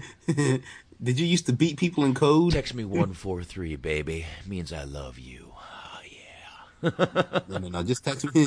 Text me sixty nine, and I'll be Oh, on yeah. time. Yeah, I had a beeper, dude. I had a beeper. Yeah, the album, uh, Thank You Weebs, album peaked at number 17 on the Billboard 200 and uh, ended up having four singles, which mean four of the songs got radio play on that fucking album, dude. That is not common for a soundtrack. You know what I mean? Yeah, especially if, if- especially when you consider it's a soundtrack to a movie that got generally shit on by Oh, yeah. everybody, critics, moviegoers. So I mean, for that alone, this movie is uh hugely significant. Yeah, I, I, I If you really stop yeah, and think about it. I about think it. the soundtrack might have been more impactful than the uh, movie. Movie. Which is why we have to review movies like this to shine a light. I mean, think about it. You know, you talk about. I'm trying to think of a movie eh, that that, that uh you. I can't. I, honestly, off the top of my head, outside of this one, I can't think of a movie where the soundtrack did better than the actual movie. Because generally speaking, if a movie's good and the soundtrack kind of like depending on who you have on the soundtrack, they're normally like on the same level, even keel type of situation. But you never see it. You've never seen a situation where the soundtrack is so like literally you four number one hits that got radio play. Yeah. You don't hear that from too often from a movie No. soundtrack. No. You might hear one song, maybe two, but they have three, four, five songs off of one soundtrack. Uh-huh. Uh-huh. That's Uh, unheard get of. an Echo. So you keep talking, so I don't have to echo. Yeah, Echo. Fuck you. Um. No, but man, I, I'm trying to think of something. I don't. I'm sounding like Jim. I don't wow. know if there is another movie you can even bring up that. Let me let me think here. S- Better soundtrack than movie. Now, Box, let me ask you why you're looking that up. This Mm-hmm. is random. I'm randoming talking now. Um, what what are your thoughts on Forrest Gump? I, I, I actually like that movie. That's probably one of my favorite Tom Hanks movies. Um, Where would you rank? I mean, he won the Academy Award for it, didn't he? yeah, and I wasn't that big on it, to be honest with you. I really was not that huge on that movie. I mean, just, just for the scene where, uh, you know, his mama, I love my mama. Mama taught me life was like a box of chocolates. Yeah. I mean, and I'm sorry. the, the scene where Sally Field had to bang the principal to get him special treatment in school was great. I don't know that. He had him sitting outside with the little uh the the, the leg gimmicks on him. Yeah, I mean, all you heard was. Your mama sure love you, son. Mm-hmm. That's Sally Field. Yes, she's she's a, she's an unrated, uh, underrated hottie, dude. Yeah, especially back, Back then. then, you gotta, you know what? Watch Smokey and the Bandit, the original. She's she's an underrated little hottie for that time. Uh, you know what? I found a thing of the five movies that have a better soundtrack than an actual movie. Um, I'm going to read these real quick. There's only five, so why not run down them? Number five is Saturday Night Fever. That, well, I mean, that's like a that's like a uh, an institution for some people. Yeah, yeah, exactly. And plus, I mean, let's be honest. I mean, all respect, that- is that is kind of iconic. The scene with Travolta walking down the street with the fucking jumpsuit Yeah. on. So you got staying alive. Come on, I'm pretty sure boxing in your younger days, you probably emulated that little strut down uh, your neighborhood some Let's days. not go that. Let's, and you just had the music playing in your Let's head. not go that far, but um, this that that was definitely. I wouldn't even say iconic. That was a legendary soundtrack. Let me tell you what you can play the "Staying Alive" song anywhere. I don't care. Most. I don't care how old you are. Most people know this song. Yeah, it's what I'm It honestly. I, I didn't call it It myself. is. Uh, number four brings up Tron Legacy, which was, uh, you know, the obviously uh, the remake of the new of Tron from the '80s. Um, Yeah. You know, obviously Daft Punk and some people were on that soundtrack. I've I've heard that one. Godzilla from 1998 they have on this list.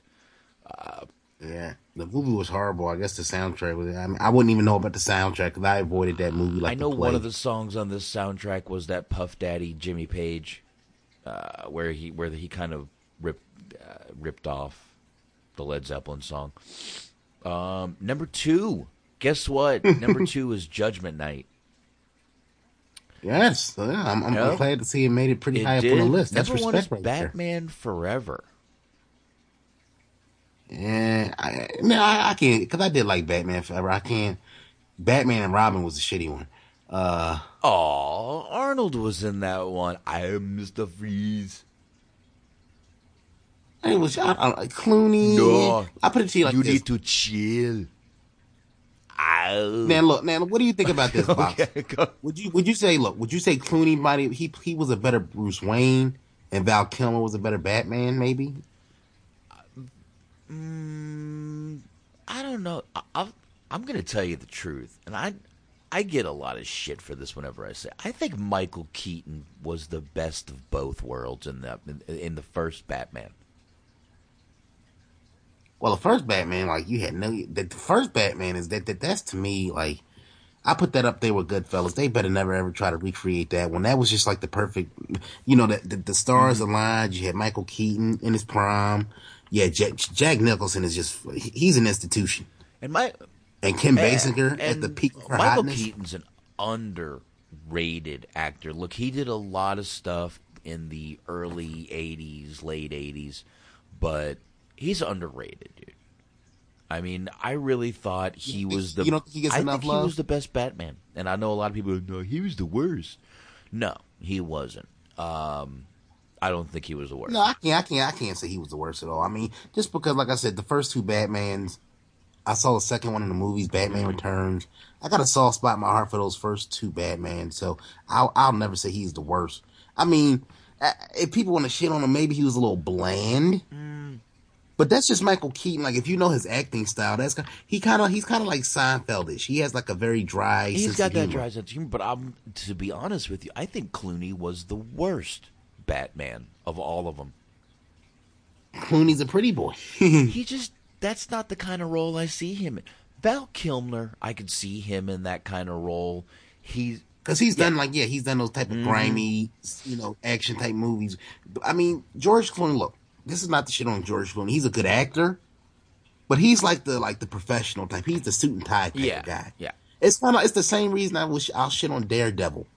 I, I literally have a DVD of that in my house.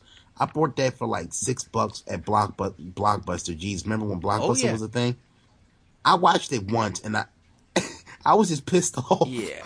for like a like two weeks because that was that was Yeah, horrible. I've seen that movie one fucking time. That's it. I watched it I've one seen time. it one time. I don't even know where it is, but if I if I find it, I'll burn it, clean it up, burn it again. yeah, that movie yeah, it sucked. wasn't a great whatever. It wasn't that fucking great of a movie, but I don't know. But uh, yeah, I really think Clooney was the look. Clooney can play a badass. I've seen him do it. Watch that movie Three Kings with him, Mark Wahlberg, and Ice Cube. Great movie. He's a believable badass in it in a military uniform. No, Box. You know what would have been hilarious? You just said Clooney is a badass. If you had to say, yeah, Clooney's a badass. By the way, remember him? he was a real badass on Facts of Life when he was a plumber. yeah, dude. I, that, that would have been funny if you had a follow up of Facts of Life Yeah, uh, he was- he shout was- out with dude, that. he- uh, yeah, Clooney's a real He badass. was on Roseanne. Remember that? Yes, Was? he was. He was the boss of the factory. oh yeah, yeah, yeah, yeah. You're right. The early years when she worked. Yeah, but I mean, Yeah. Clooney has played some definitely good. But you know what? Even in the chat room, they're bringing up that fucking Keaton. Weeble agrees Keaton's the best Batman too. Multiplicity, Oh, thank great movie. uh, Multiplicity. Mr. Mom, dude, I will watch Mr. Mom. I don't care what I'm in the middle of. Mr. Mom's on cable. I'm turning it on. And uh, yeah, speaking of underrated hotness, uh, Teri Garr in her in her day, she was a pretty good looking woman. Yeah, yeah, yeah. She was. So, what else has Michael Keaton been in that I'm forgetting here? He did a movie with uh, Christopher Lloyd. Was it was it Dream Team or No, I or night? Was it night? It was Harry. It was, was it night no. It was, I think it was Dream That was- Team, where uh, the crazy guys, right? Yeah, oh, but he did a movie with Henry Winkler. Was it Night Shift? I think you're correct. Give me a minute here. I'm pulling it all up here. Pulling it up here. And while you're pulling it up, I, I gotta ask you, what, what what are you what are your thoughts on a Henry Winkler? Because I mean, I'll be honest, like, it was a my because like I had obviously like a lot of people discovered him through Happy Days reruns, Oh, yeah. right? And then when I saw him in other things, I'm like, wow. And then like even when I just was seeing him in like interviews, Mm-hmm. the guy like was so opposite of the Fonz because I was expecting Oh, like you know, cool guy in real life. He was just like, wow, like talk about a guy who played the Oh, role. he's a, yeah, he's a very well spoken dude. He's been the director in a ton of films that you don't even know about. The Winkler. Uh, real quick, back to Michael Keaton. Let's just do this. Night Shift. You were correct. Mr. Mom. Johnny Dangerously. Anytime it's on. Gung Ho. I'll watch it. Beetlejuice. Beetlejuice. Dream Team. You were correct there. Batman. Batman Returns. One Good Cop was another movie with him. Multiplicity. I actually enjoyed that movie for some reason. It was it was hokey, yeah, but I, forgot liked he it. was in Jackie Brown. Oh, oh, man! Wait a minute, Yeah, Real yeah, quick. Yep. Time out. Time out. We we, we got to that, that movie. I love that fucking movie. Mhm. That to me is the height of, of Quentin Tarantino's work. Anybody, stop what you're doing. stop listening to the show right now and seek that movie out. Definitely. he did Car. Uh, I think he was You one of the voices Brown, in right? Cars, wasn't he? Yeah, he was Chick Hicks. He was in Cars, and he was in the video game too. So I mean, dude, Michael Keaton's just an underrated guy, man. But uh, look, hey, and Beetlejuice two is coming out. There's a Beetlejuice two announced, so he'll be in that as Beetlejuice again. Beetlejuice. Oh yeah, definitely. So Out of sight. That was another. out of sight. There Uh-huh. you go. And and you're right. Clooney was a badass in Dusk Till Dawn. I will say that he was. He played a great badass. Him and um, uh, Quentin Tarantino were just insane. And that's right. He was in Toy Story three. One of the voices. B Meg's very good. So yeah. He's done a ton of fucking movies, and I think he's another underrated guy just because he hasn't done a hundred and fifty some movies, but most of the movies he I look at it did like were were less Yeah, more. He did some impactful movies though. Mr. Mom, like I said, I'll I'll watch Mr. Mom anytime. And again, yeah, that's a movie from my time. I'm 40 plus years old, so yeah, I like it. He was in the RoboCop remake. Like, hey, like, fuck it. A good movie is a good one. He was in the movie. RoboCop remake. We was just saying. I didn't, I haven't seen the RoboCop remake yet. Yeah, but you know what? Like, look, you talk about Mr. Mom. Okay, Mm-hmm. box. I'm, I'm going to throw you a lifeline because people are saying, Mr. Mom, that's a chick flick. Fuck it, it's a good movie. But you know what? Another good movie is that's underrated, and it, it could be classified as a chick flick because it's basically about the women's movement. Yada yada yada. Don't we're more than uh. Don't treat me like a woman.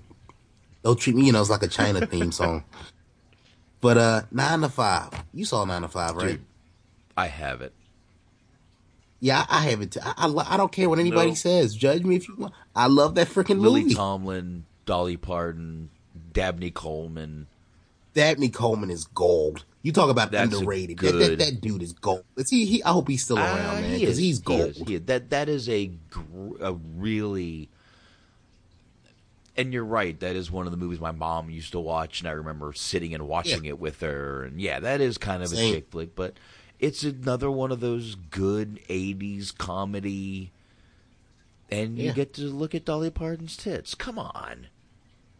And Lily Tomlin, let's be honest, like Lily Tomlin, like she came up like with Richard Pryor. They did a lot of Mm-hmm. stuff together.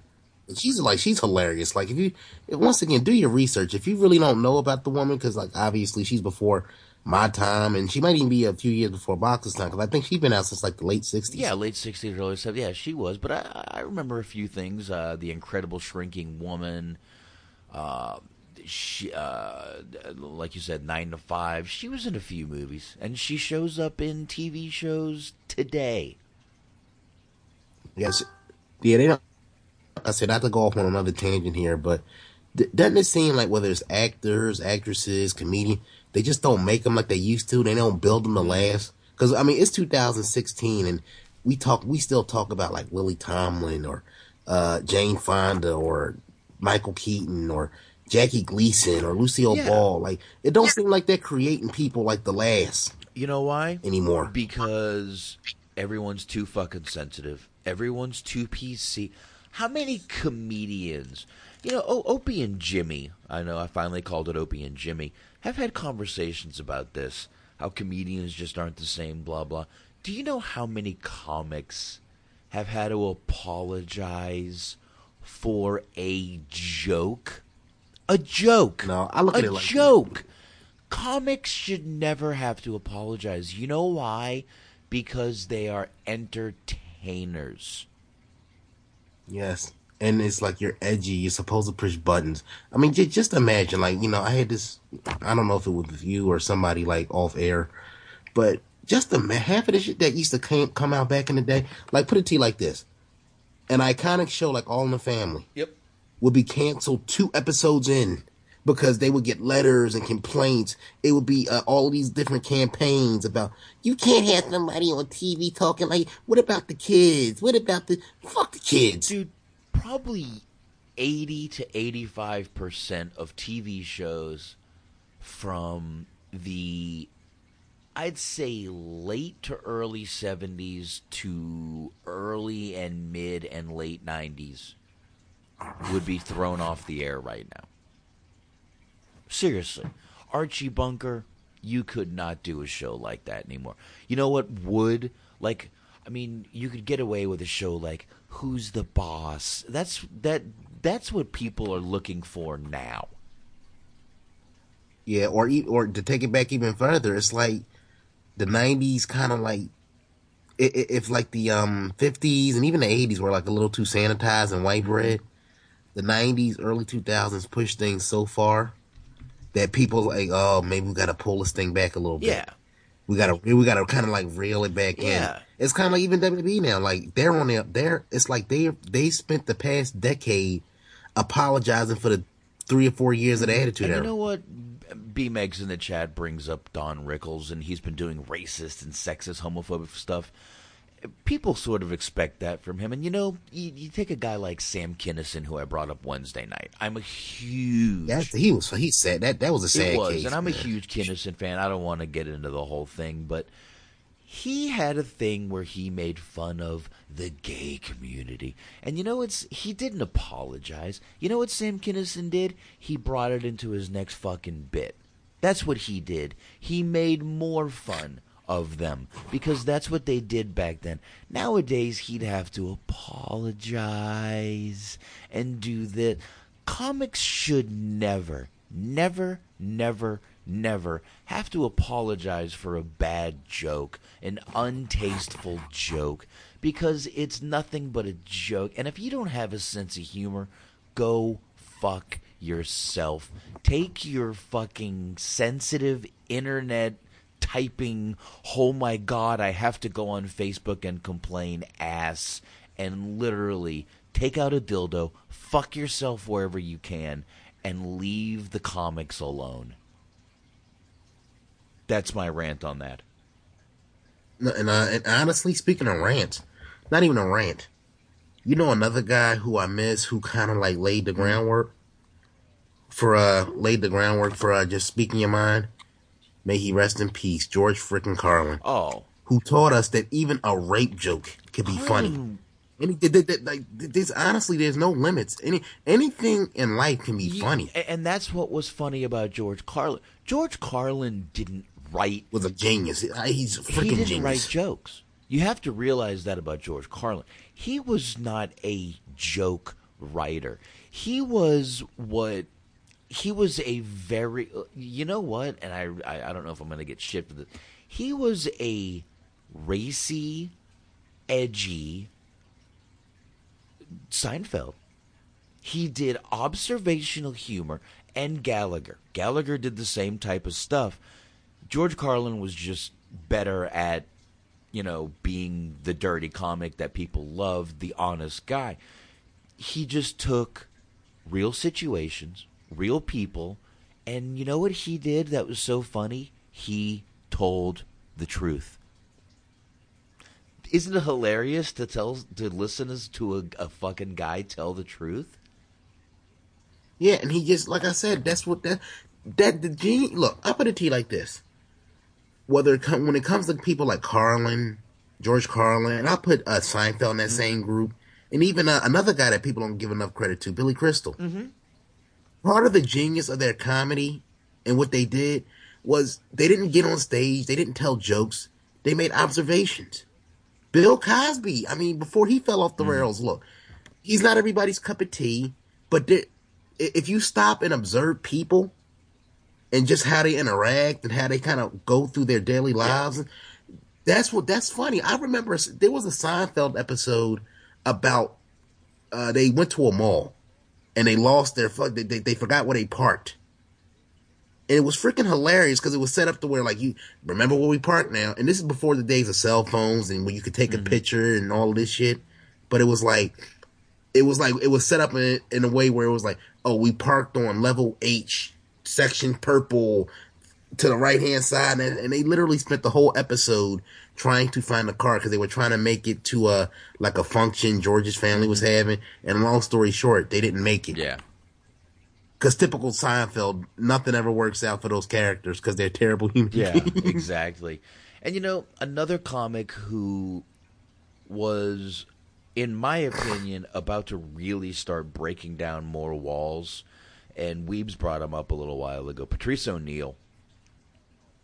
Oh man, man, please! I'm, you gonna have me crying and laughing Patrice at the same time. O'Neal was that- ready to, in my opinion, bust the fuck loose. man, please. I mean, you know, you gonna have me crying and laughing I at know, the same man. time. I. I, look, I was a huge Patrice fan. He he was a, a a I'm not even going to say a friend. He was part of the Opie and Anthony family back then. Yeah, I mean, once, once again, man, and, and plus he just seemed like a genuinely Yeah, good he dude. did. And he just, he, I mean, yeah, well, I mean, he had an actual show on Opie and Anthony's radio station, you know, XM station, that you know he called Black Phillip. If you've never heard some of these, go on YouTube. They are on there. His love advice was the mo- the funniest thing you've ever heard. The funniest thing you've ever heard. If you've never heard it, like I said, go on YouTube. Just type in Black Phillip because they were making him out Yeah, to be the, you know, the the uh, uh, the Doctor Doctor Phil of love. So just go look it up. You will laugh your ass off. You might even cry because, goddamn, he's so funny. Every now and then, I would be driving, and literally tears from laughing so hard are coming down. Now this is like a like once again, this is why I like doing the show. We always have interesting Yeah, debates. yeah, and it's like I don't know, maybe it's because I'm getting older and I'm I'm starting to look at things differently. But I, I grew up like um I grew up a Pryor fan, and at first, you know, when especially when you're a kid, it was just the allure of the fact that here's a dude that's just cursing all Oh, the time. yeah. Like fuck this, fuck that, and and that, that's what that's a, that's what appealed to me as a kid. I didn't necessarily understand what he was saying at the time. I just understood that it was funny because every other word was fuck this, motherfuck that, kiss my ass. Especially, I think it was um live on the Sunset Strip where some white dude, sorry the white dudes, you came in late and he just put him on blast. Yeah. Damn, look, yeah, my shit. Yeah, and you know, um, goddamn, B Megs brings up another guy who I I told the story last week. I'm not going to say it again. Mitch Hedberg. He was another genius comedian who was just about ready to start blowing the fuck up on the comedy scene. And, you know, another sad story. He OD'd. Mitch Hedberg was not quiet about his love of drugs. So you kind of knew he was going to go early. But again, yeah. and you know, but I mean, Patrice O'Neal was just one of those guys who was ready to blow the fuck up. I, yeah. man, I let me try to say this nicely. Craig Robinson, I believe, took some roles that should have been Patrice O'Neal. Is that? Are you trying to imply that Patrice O'Neal would have made Hot Tub Time Machine 1 and 2 infinitely more funny? Yeah. Yeah, I am. I mean, and, and, and, again, it's not the knock, uh, knock, other, you know, because he's funny Absolutely. in his own right, but it's just, it's just like a different type of humor, and like obviously, I, and, and and look, I'm gonna say it right now, if uh, Patrice O'Neal lives, you don't. It's like Kevin Hart, who I honestly think so because because uh, uh, I look at it like I look I look at a comedian and this is not a black thing. Like I just look at versatility, mm-hmm. And like like every every comedian has like their standard set. But a guy like Patrice O'Neal, I can see him being able to flip it yeah. up. Like if something was starting to get stale, he would change it up. He wouldn't like lean on the same jokes. Like your mama's so. It, it wouldn't be like the same type of spiel. Like Kevin Hart's spiel is pretty much redundant. Like I'm the short dude, you know, got a wife, beat me up. Like it's basically like the same regurgitated horseshit. Yeah, just re- just repackaged. B Megs. Uh, let me try to say this like Mitch Hedberg. People say I don't care if they're white, black, purple, or green. Hold on now. You got to draw the line somewhere. To hell with purple people. They are the enemy. We will prevail. no, that kind of humor wouldn't fly today, by the way, B Megs. You know why? Somebody would get on the internet and trash it, and then that would get out, and, th- and then he would have to apologize. Miss, Mitch Hedberg, number one, would never apologize, probably because he wouldn't remember saying it. A. B. I don't think he would give a fuck enough. But, you know, back to the you know when we're talking about comics, which you know I, I I Jesus Christ, we could do a fucking comic show one night. I love comics.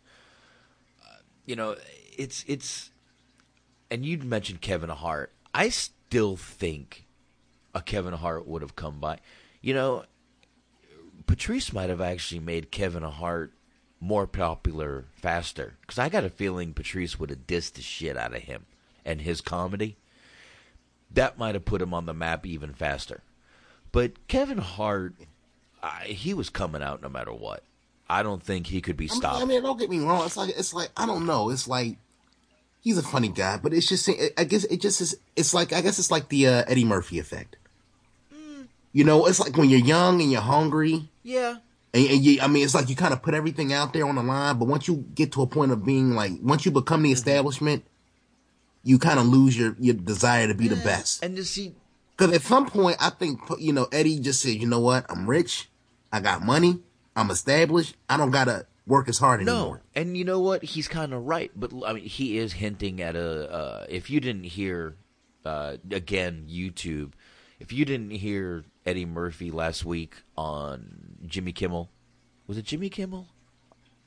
Oh, I missed it. Uh, so you got to fill me he in. Did it? He did a Tracy Morgan impression.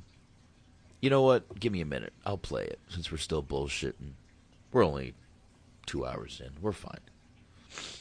Yeah, but uh, real quick, um, go ahead. While you're looking for that, no, go you ahead. found it? No, I was saying like I, I had brought up Pryor earlier.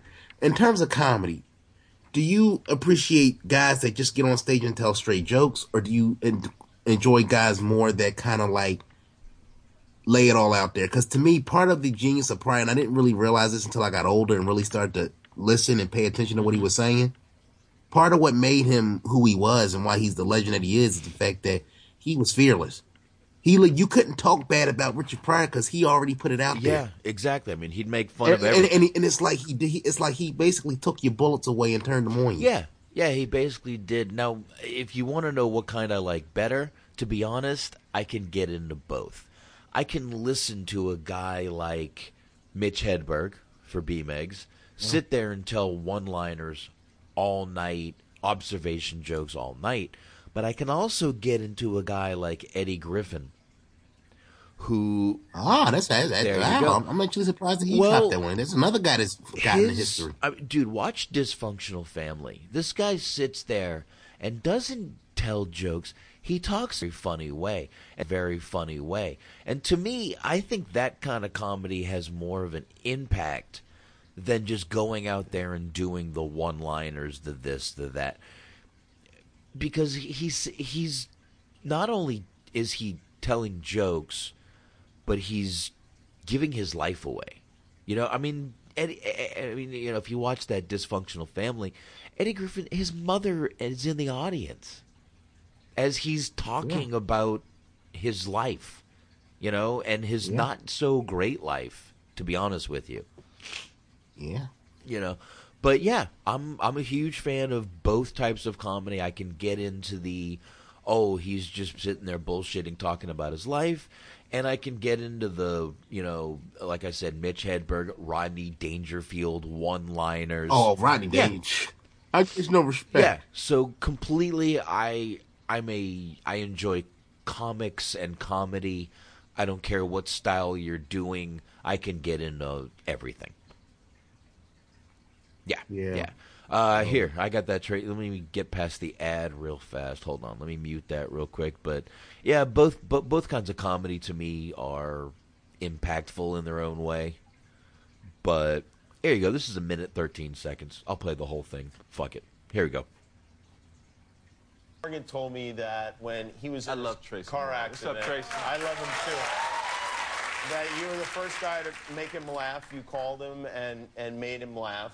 And he also told me, I thought this was interesting. You play a cook in, in this film. Do you cook at, at all at home? I'm not a good cook. Because Tracy told me that you he went to your house and you made him, as he said over and over again to me, ballpark Franks.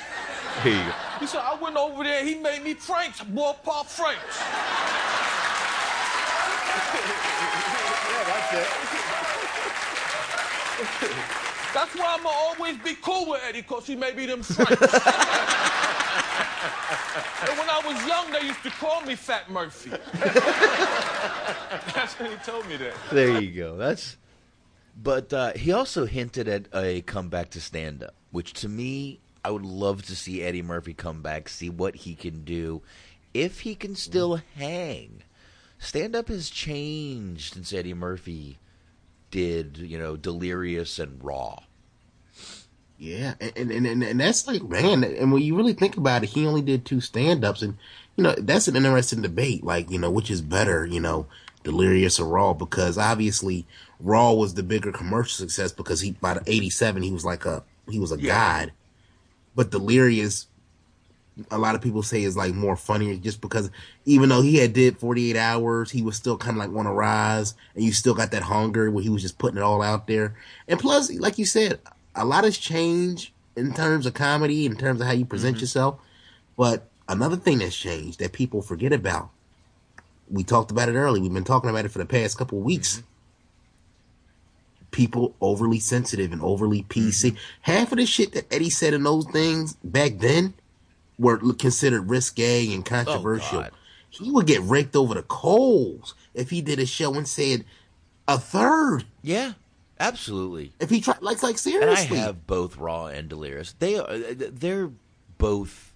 Ugh, I don't know if like the bit, like look at the bit he did on Italians and uh, hey yo Rocco, he p- pulls up in his had the- IROC the Z. Italian de- You had the Italian Defamation Yeah. League. Oh, he's very he's Oh, prejudiced he against would get killed today. But you know what? I don't think either one of those are better than the other. They both have big points about him. And you know, B Meg brings up another one who comes out and talks about his life and how it was. Chris Rock. Oh, oh man, look, look, man, look. I, can do a whole show on Chris Rock. Oh, I could up. too. I, I bring the pain and bigger and to this day, Bigger bigger, and and Blacker. blacker is one of the funniest. That's one of my favorite stand-ups of all freaking I, time. I have. It was so hilarious. I, have got you know, both. so many lines I have that one. both, bigger and blacker, and the uh, the other one you mentioned. Bring, bring, Bring the the pain. Pain. I- I them both, too. Um, And he mentions George Lopez. I got to be honest with you, I'm not a big fan of George Lopez's comedy, um, and I'm also not a big. I like the show. Uh, I, I don't care for George, and I'm also not a fan of uh, Carlos Mencia.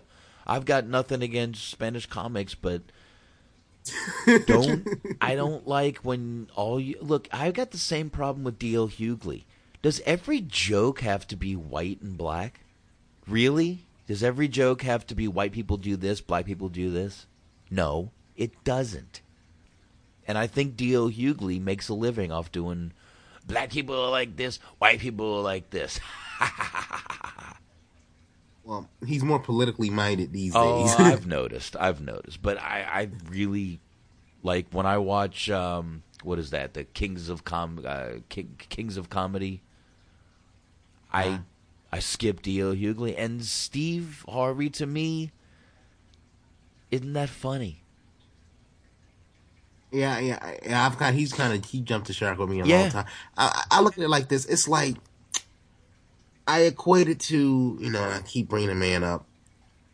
Uh, Bill Cosby. Like I, I've never personally thought he Mhm. was funny, eh, but I've always felt like what where Bill shined. He shined um when he was surrounded by people. Like another, and he, he he he's a better reactor. True. How like how he reacts to people and situations. That's what makes him funny. I can't necess- I can't necessarily sit there and listen to a Bill Cosby at comedy album or stand up back and go. I won't sit there and laugh my ass because he's not that type of person to me. He he's more of a person that he's funny when he's like reacting to people, making faces, or if he hears something insane or something stupid, he'll give you a look. Which is why like he knows how he knows how to yeah, react. exactly. And you know, uh, B Megs is bringing up um, Bill Hicks. If you've ever heard of him, have you ever heard of Bill Hicks? Yeah, yeah. It's funny he mentions Bill Hicks because a lot of people say Denis Leary, who we've been talking about most of the night, stole a lot of Bill Hicks material and brought it out, and that's why he's famous. Um, will brings up Jim Norton, Nick DiPaolo, great comedian. Jim Norton is another great comedian who won't apologize for anything he says because he's a fucking comic. It's a joke. Have a sense of humor, or you shouldn't even be near a fucking computer. Where do you stand on? uh I'm gonna throw out a few random Mm-hmm. names for you. Robin Harris. Oh, going to. I mean, I, I, you talk about one-liners. I, that's a dude. Like he, rest in peace. He died when he was Mhm. 36, man. But the few things that he did do, because his uh, bibli, you know, his uh, his uh, IDMB wouldn't be that long. No. He basically did. I mean, honestly, his two, his his most memorable roles was probably like uh, House Party, the Mhm. original one, and then um before that he did like a lot of spot appearances in spot Spike Lee movies because Spike Lee loved him. Yeah. He, he basically would he basically would be the dude that would kind of come in, hit you with a couple one liners, bing, on to something else. He would come back to him, a couple one liners, Yep. zing, come back I to him. actually own the Bebe's Kids album. Ah. I, Robin Harris was another. I, I love he- fucking he Robin a- Harris, man. I'm still trying to anybody, you know, this is a shout out to anybody. I will be your friend for life. I'm trying to find that documentary.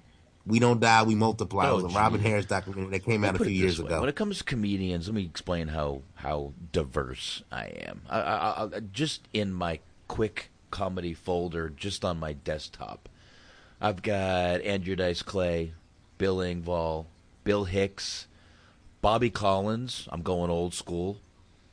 Uh, Wow. Bobcat Goldthwait. I'm going way old school. Uh, they, I, I loved, I, I, I loved Mm. him in uh in Burglar. He did a few movies with Whoopi Goldberg, and he did another movie with Mhm. a horse. He did. He did. with, Um, God damn, I forget the movie. Uh, Chris Rock, and one of them we forgot to mention was Roll with the New. Uh, I've got Dana Carvey. I don't care what anybody says. I've got some Dane Cook in here. Some of his stuff is funny. Eddie Murphy, George Carlin, Jeff Foxworthy, Jim Norton. I was that's another guy I was Yep, Jim. Norton, Larry the Cable Guy. I got a weird spot for him. Lewis Black, Mitch Hedberg, Richard Jeni took his own life. Another great comedian. Uh, Robert Schimmel, Robin Harris, Rodney Carrington, Rodney Dangerfield, Sam Kinison, Stephen Lynch. Uh, if you don't know who Stephen Lynch is, he does a lot of parody songs, so check him out. Stephen Wright, uh, Weeble just brought him up. Stephen Wright's a good old Boston boy who does those one-liner observational type humor, but very funny. You know Stephen Wright if you've ever seen the movie Half Baked. He's the Oh, yeah. weird guy on the couch. That Ah, is yeah. Stephen Wright. You do know Stephen Wright. Everyone does. And I've got some jerky boys on here. But uh Oh, yeah. they were gr- they were gold. If I could find that my old VHS, we can review that one. Uh, Did you Mm-hmm. see the movie? Those are those are two another two guys that you know in today's climate wouldn't be able Mm-hmm. to work. They were fuck. They were gold. No, Stephen Wright, his comedy is pretty tame. But there we go. We will brought Hot to Trot. That was the Bobcat Goldthwait movie. Yes, Bobcat you, Weed. Goldthwait. I was actually. It's funny we brought that. I was thinking about he he does a whole thing in his comedy act about the um the uh, Stallone porn movie. He does Yeah. a whole thing in his act about that. But I have got an old album of his from the 1980s called Meet Bob. Mhm. Uh, now let me ask you. On that on that same note with Bob, I mean, did you were you a fan of his shtick with the you know the weird voice and the screaming, loud talking? It didn't bother me. I, I everyone said live it really got annoying because he would do it constantly live when he was in the character. But I mean, if anyone's ever seen him in, I mean, if you've watched Blow, that's him in Blow, who's testing the cocaine. That's Bobcat Goldthwait.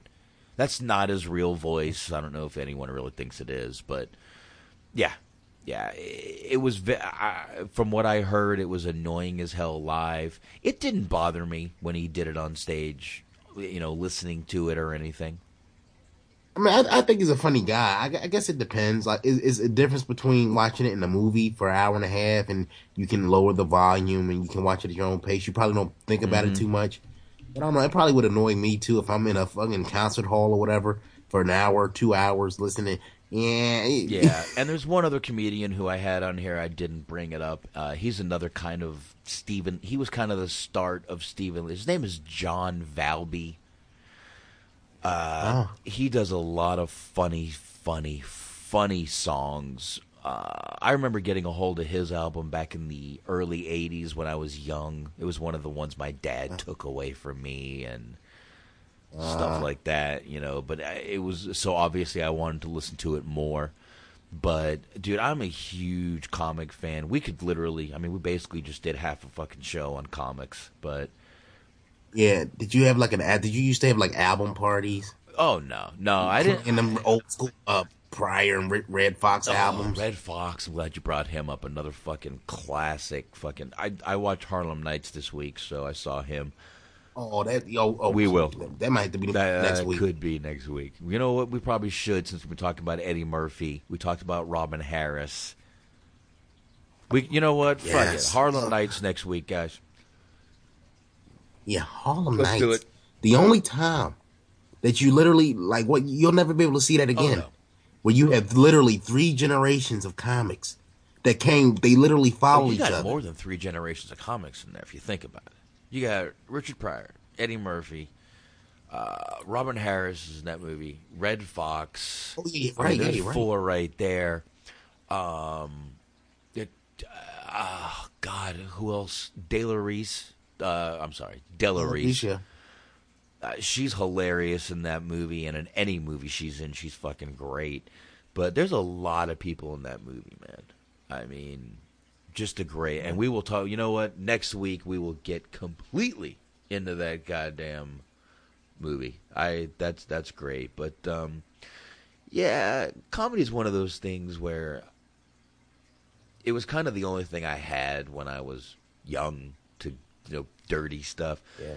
Kinison and Dice when I was you Yeah. know 14, 15 were in a comedy feud, if you will.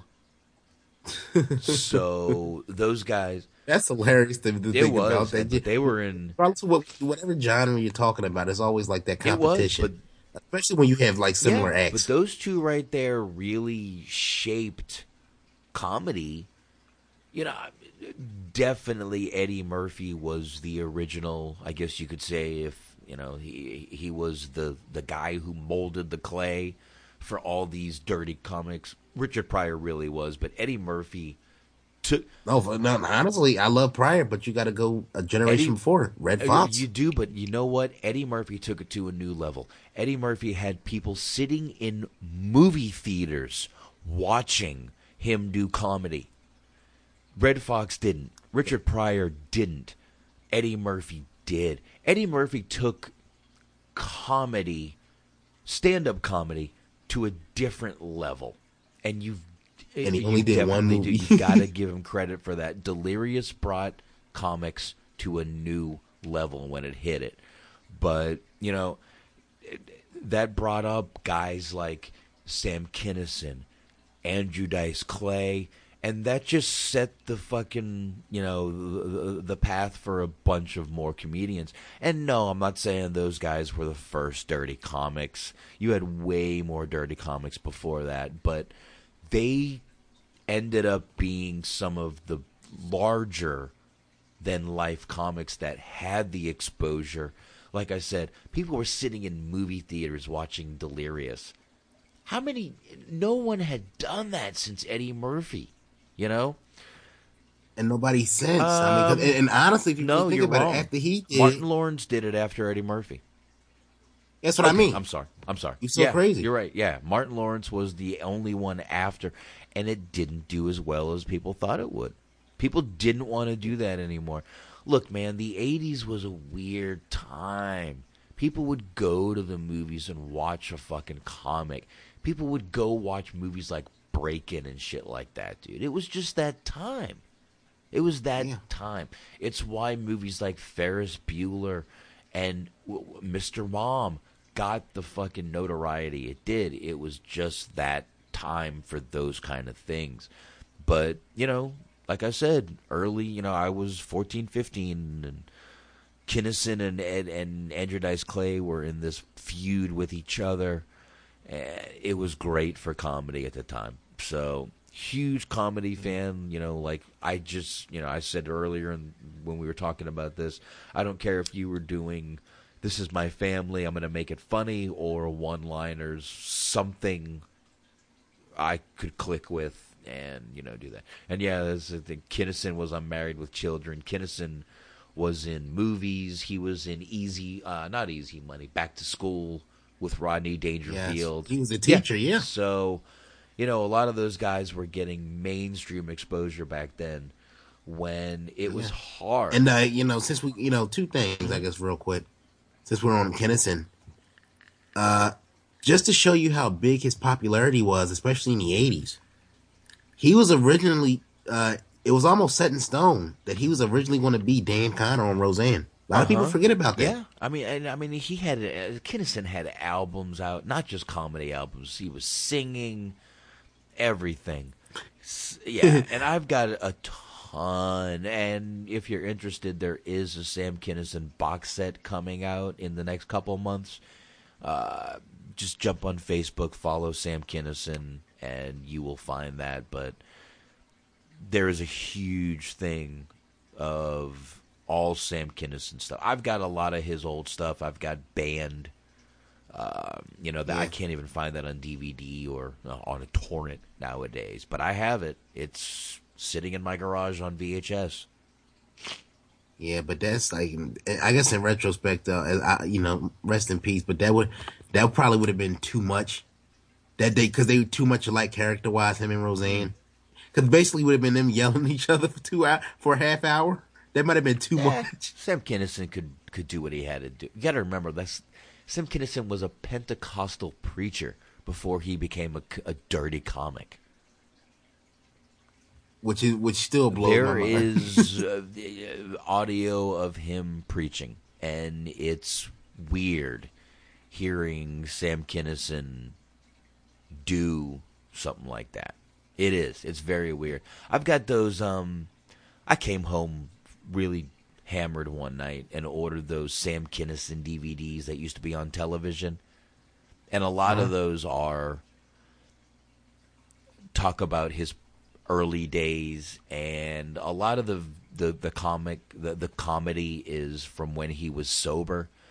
And this may be the worst thing to say about someone but Sam Kinison was funnier on drugs than he was sober uh, horrible to say but facts are facts um, he was he was a lot funnier but let me see something here. Sam Kinison. And, uh, while you're looking that up, since you brought up the whole, you know, he was a Pentecostal Mm-hmm. preacher and it, it was bizarre. Let me ask you about this. On that same note, what are your thoughts on Bob Saget? Because he basically kind of patted, not patting himself after saying Kinison, but he basically was known as like the squeaky clean guy. I mean, like, damn, I mean, the first time I ho- saw him do stand up comedy, I never saw him live, but first time I seen him outside of like Danny Tanner, it was like it was bizarre to me because you you literally thought after playing that role for eight nine years, Yeah. whatever it was, that that was him. That he was just like a squeaky clean guy and clean your room and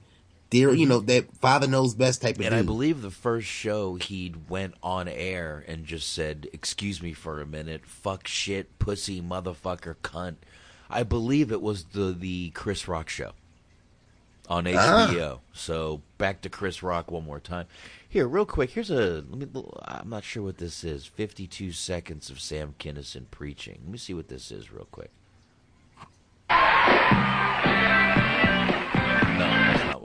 To hear. Here it is, real quick. This is Sam Kinison, honestly, really, as a Pentecostal preacher, I think.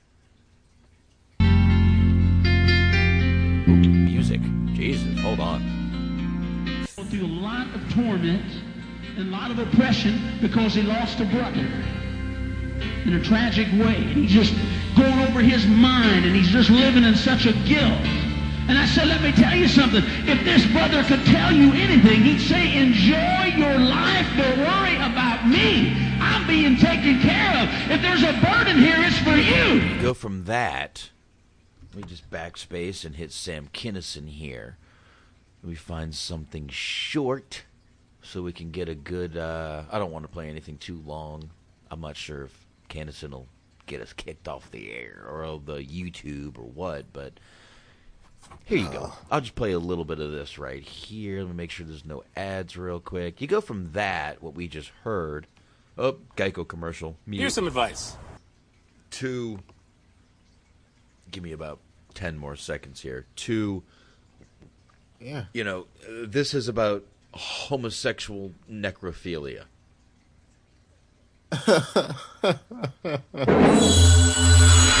you know, so here we go.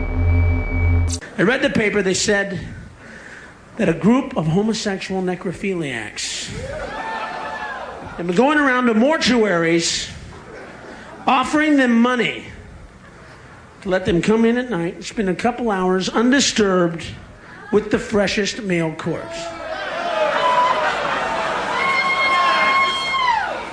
I wasn't trying to sell this as a fucking home game, all right? It's a story I read, folks. Oh, stop it there.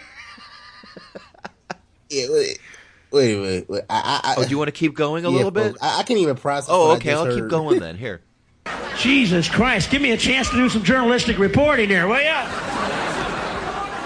I felt the same way. I read this thing and went, oh, oh! Oh, thanks for the visual!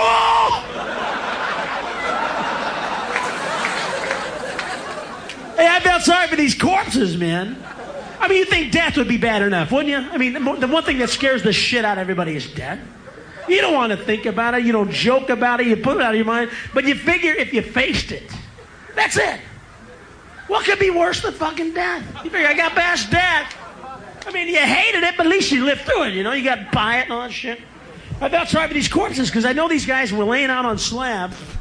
They're in there going, well, well, life was tough, and uh, that was pretty hard to live up to. And, uh, I have I faced death, and I'm glad I went through it. And uh, well, I'm just I'm, now I'm ready to spend eternity in heaven, be with Jesus, and Rock of Ages. Hey, hey, what's this shit? Oh, I don't believe this! There's a guy's dick in my ass! Oh, you mean life keeps fucking in the ass even after you're dead? Oh, it never ends, it never ends! Oh, oh, oh! So you go from him preaching to what you just heard right there. Uh, That's, that's yeah, I, I love it. I, you know, you know, this is a little bit uh, deep, not deep, but uh, it's kind of funny along those same lines. Since we're we're going to hell anyway, since we just talked about a Pentecostal priester, and he went from that, we went from that to uh, him telling uh, necrophilia gay Mhm. jokes. Uh, I actually had a, uh, I went to a Catholic school, basically all the way from grade school through high school. And in high school, we actually had a teacher. He was a priest. He was actually a brother. I think I forgot his name. Forgive me. But um, he was a, he was a, of the religious variety, and he was let's just say he was very blunt and honest about uh how he uh about his lessons. He smoked, and uh he ba- he basically went on his tirade about you know you got to protect yourself. He you know when you get in that pussy, you got to make sure you wrap your junk up. And this is I- it it, it, it kind of like you're sitting in class, and when you see the guy in the gimmick with the cloth and all this, it, it, it's very jarring. yeah, yeah, it is. It's kind of like imagine, Box. Seriously, if you go to church on Mhm. Sunday, you know you, you you got your suit on, you got got on your Sunday Sunday best, you got the wife, you got the kids, and, and you go down and you think you're going to hear a good service. You know he's going to preach the word of God, and then all of a sudden he goes off into this rant about alcohol and sex and drugs and fuck this and mother. You would probably be caught off guard, like what the fuck did I just come into? Yeah. I mean, I've only been to church once, but yeah, probably. I mean, yeah, I mean, it's just like you know, toned. I mean, I'm, I'm not judging, no big deal to me personally, but I could only imagine if like if you're dealing with somebody that's super uber Oh, yeah. They probably yeah, yeah. And you know, you know, some of the chat room is saying, you know, Kinison just wasn't their cup of tea. Kinison was not and will not be everyone's cup of tea. Uh, it's it was a time for me where I was young. J- let me put it this way: this was when NWA and Easy E were putting out albums, you know, dirty, nasty, really bad words. And it was just I was 14, 15. It was the the rebellious thing to do. And listening to Kinison was kind of the same thing. You know, he was a dirty comic talking about Jesus Christ, talking about fucking homophilia, homophobic, uh, you know, homosexual necrophilia. I mean, you know, it it was a different time for me, and this Kinison is another one where your age, being as he died April tenth, nineteen ninety four, your age might have a lot to do with if you thought Sam Kinison was funny or just a fucking tyrant of a person. Yeah, yeah, and plus, like I said, if you grew up, it's like in other words, like I said, you grew, you experienced them in Uh-huh. real time. I did. That that goes a lot into it. It- You know, it's like you know, it's no different than if you know wrestling fans or movie fans or whatever. It all comes down to your Mm-hmm. timing and when you were born in life. It, there's a difference between experiencing Richard Pryor in real time and appreciating what he brought to the table and watching YouTube clips. Because you, a person can watch YouTube clips and go, "Woohoo, he was funny." But I was fortunate enough to come up with people that experienced Pryor in real time and introduced me to him, like the movies, and and I grew to appreciate his art and his work. Because I, I, as I got older, just from watching it as a kid, I would research it on my own and go back and watch it and go, "Ah, I get it. I get why he was a big deal. I get why he made so much freaking money." But it, it, it's just one of those things, man. I look at it like and plus, like I, I'll put it to you like this: to be a comedian, it takes balls, and, and also it takes a thick mm-hmm. skin. Because people think that it's easy to get up in there and just sit up there and talk, and it's really not. Yeah. And like even Eddie Murphy said in the famous little spiel on Raw, he basically said, "People call me obscene and vulgar, blah blah. They think I just get up on stage and say, "Fuck you, suck my dick." Good night, everybody." no, he said I put some jokes in between Yeah, them he motherfuckers. You, I mean, you can't you can't just get on stage and go, "Hey, hey, everybody, fuck you, suck you, fuck you, suck my dick. Hey, good night." No. That's the show. That you can't. Is, is there's some jokes in between? Yeah, yeah, and uh, if you're paying attention, like people just like, but they just like I said, once again, they just listen to the buzzwords. Oh, he Mm. said fuck. He said this. He said that. They don't really pay attention to the meat. No. If you pay attention, there's jokes surrounded by the, the, Oh yeah, the and language. Kinison was honestly a comic genius. Kinison, Kinison had this bit, and it was a bit. It was obviously set up, where he would call a ex girlfriend of a guy in the audience and scream at her on the phone and just let her have it. It was fucking great, man.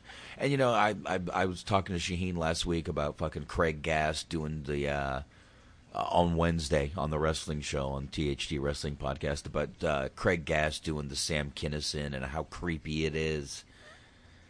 It it really is creepy hearing him do it. But as usual, Weebs brings up uh, facts. He's spitting facts in the chat room.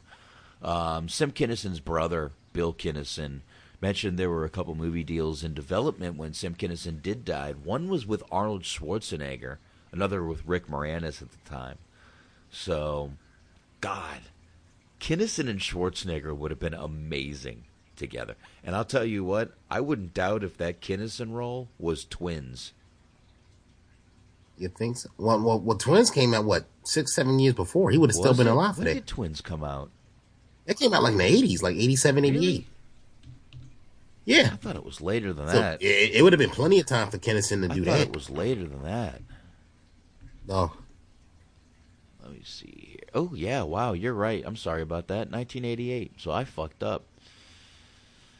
I don't know what it could have been. I don't think what it- what he don't know. Schwarzenegger came out with the movie. Let's see. It would have been after 1993. Last Action Hero. He did um another movie. Um, it couldn't have been Eraser. That was too serious Mhm. for Kinison. Yeah, definitely. Let me see. Around 93, 94. So let's go to let's go here. FYI, that's another underrated movie, by the yeah, way. let's see. 93. He did True Lies in 93, 94. I'm sorry. I don't know. That that was kind of over the top. You could have probably squeezed Kinison I in could there have seen him actually somewhere in Last Action Hero more than anything else. You think? And you know what? 92. What was Dave? I don't know. I haven't even seen that movie. It's got my name in it. I haven't fucking seen it. I probably could have seen him doing something in Last Action Hero. Hmm. Oh, Dave, that, that that was um. I think that was the president. movie. Yeah, I, I don't think I saw that. was that with Kevin Kline or hold on here? I think it was Kevin Kline because he had that short, kind of had like a, a mo haircut. yeah, yeah, it I was Kevin it. Kline. I never saw this movie. He was president. I never saw this shit. I never either, but I, I I have like a ridiculous knowledge of movies, even if I haven't seen them. I kind of Well, I just knew know who was in it, so obscure facts. All right. I say we, uh, I think it's probably time to end this shit before we get Yeah, on yeah. too sad of a note here with, uh, Junior. Might have been Junior. We will bring up Junior. Might have been. So, all right, man. I say we, uh, I say we wrap this shit up. Let's Yeah, get Dad. this done. We've been on here long enough. Uh, let's go here. Basically, THT movie review, uh, iTunes, Facebook, YouTube, and Twitter. In the next week or two, in the next week, we should be on Stitcher. We're going to be on Google Play. We're going to be everywhere that uh, the other uh, wrestling podcast is. So stay tuned. And uh, that's about it, Anthony. What do you got? What do you got for the end? Great show. We're awesome. Tell a friend. There you go. Uh, we have made the decision. We are going to go ahead and do Harlem Nights next week, Friday night, 11 o'clock p.m. Eastern. So tune in for that. And on that note, I guess we can go ahead and say good night and enjoy all the movies you watched this week. We will see you guys next mother. Oh, yeah. Box. What? What? Well, we see him next week. I say we end. I know we normally go with the outro, but I say this week because Judgment Night. We talked about the soundtrack so fucking much. We end. We should end on that note. Uh, you can't hear, but I am already playing Judgment Night by Biohazard and Onyx. There you go. See, that's why you. That's why you. That's, why you it. run the audio. That's why you run the We- It is under us. You will hear it when you listen to the downloads. And on that note, we will see you guys next week, 11 o'clock p.m. Eastern, with Harlem Nights. And that's it, y'all. Later. Thanks for joining. We will see you next week. Bye.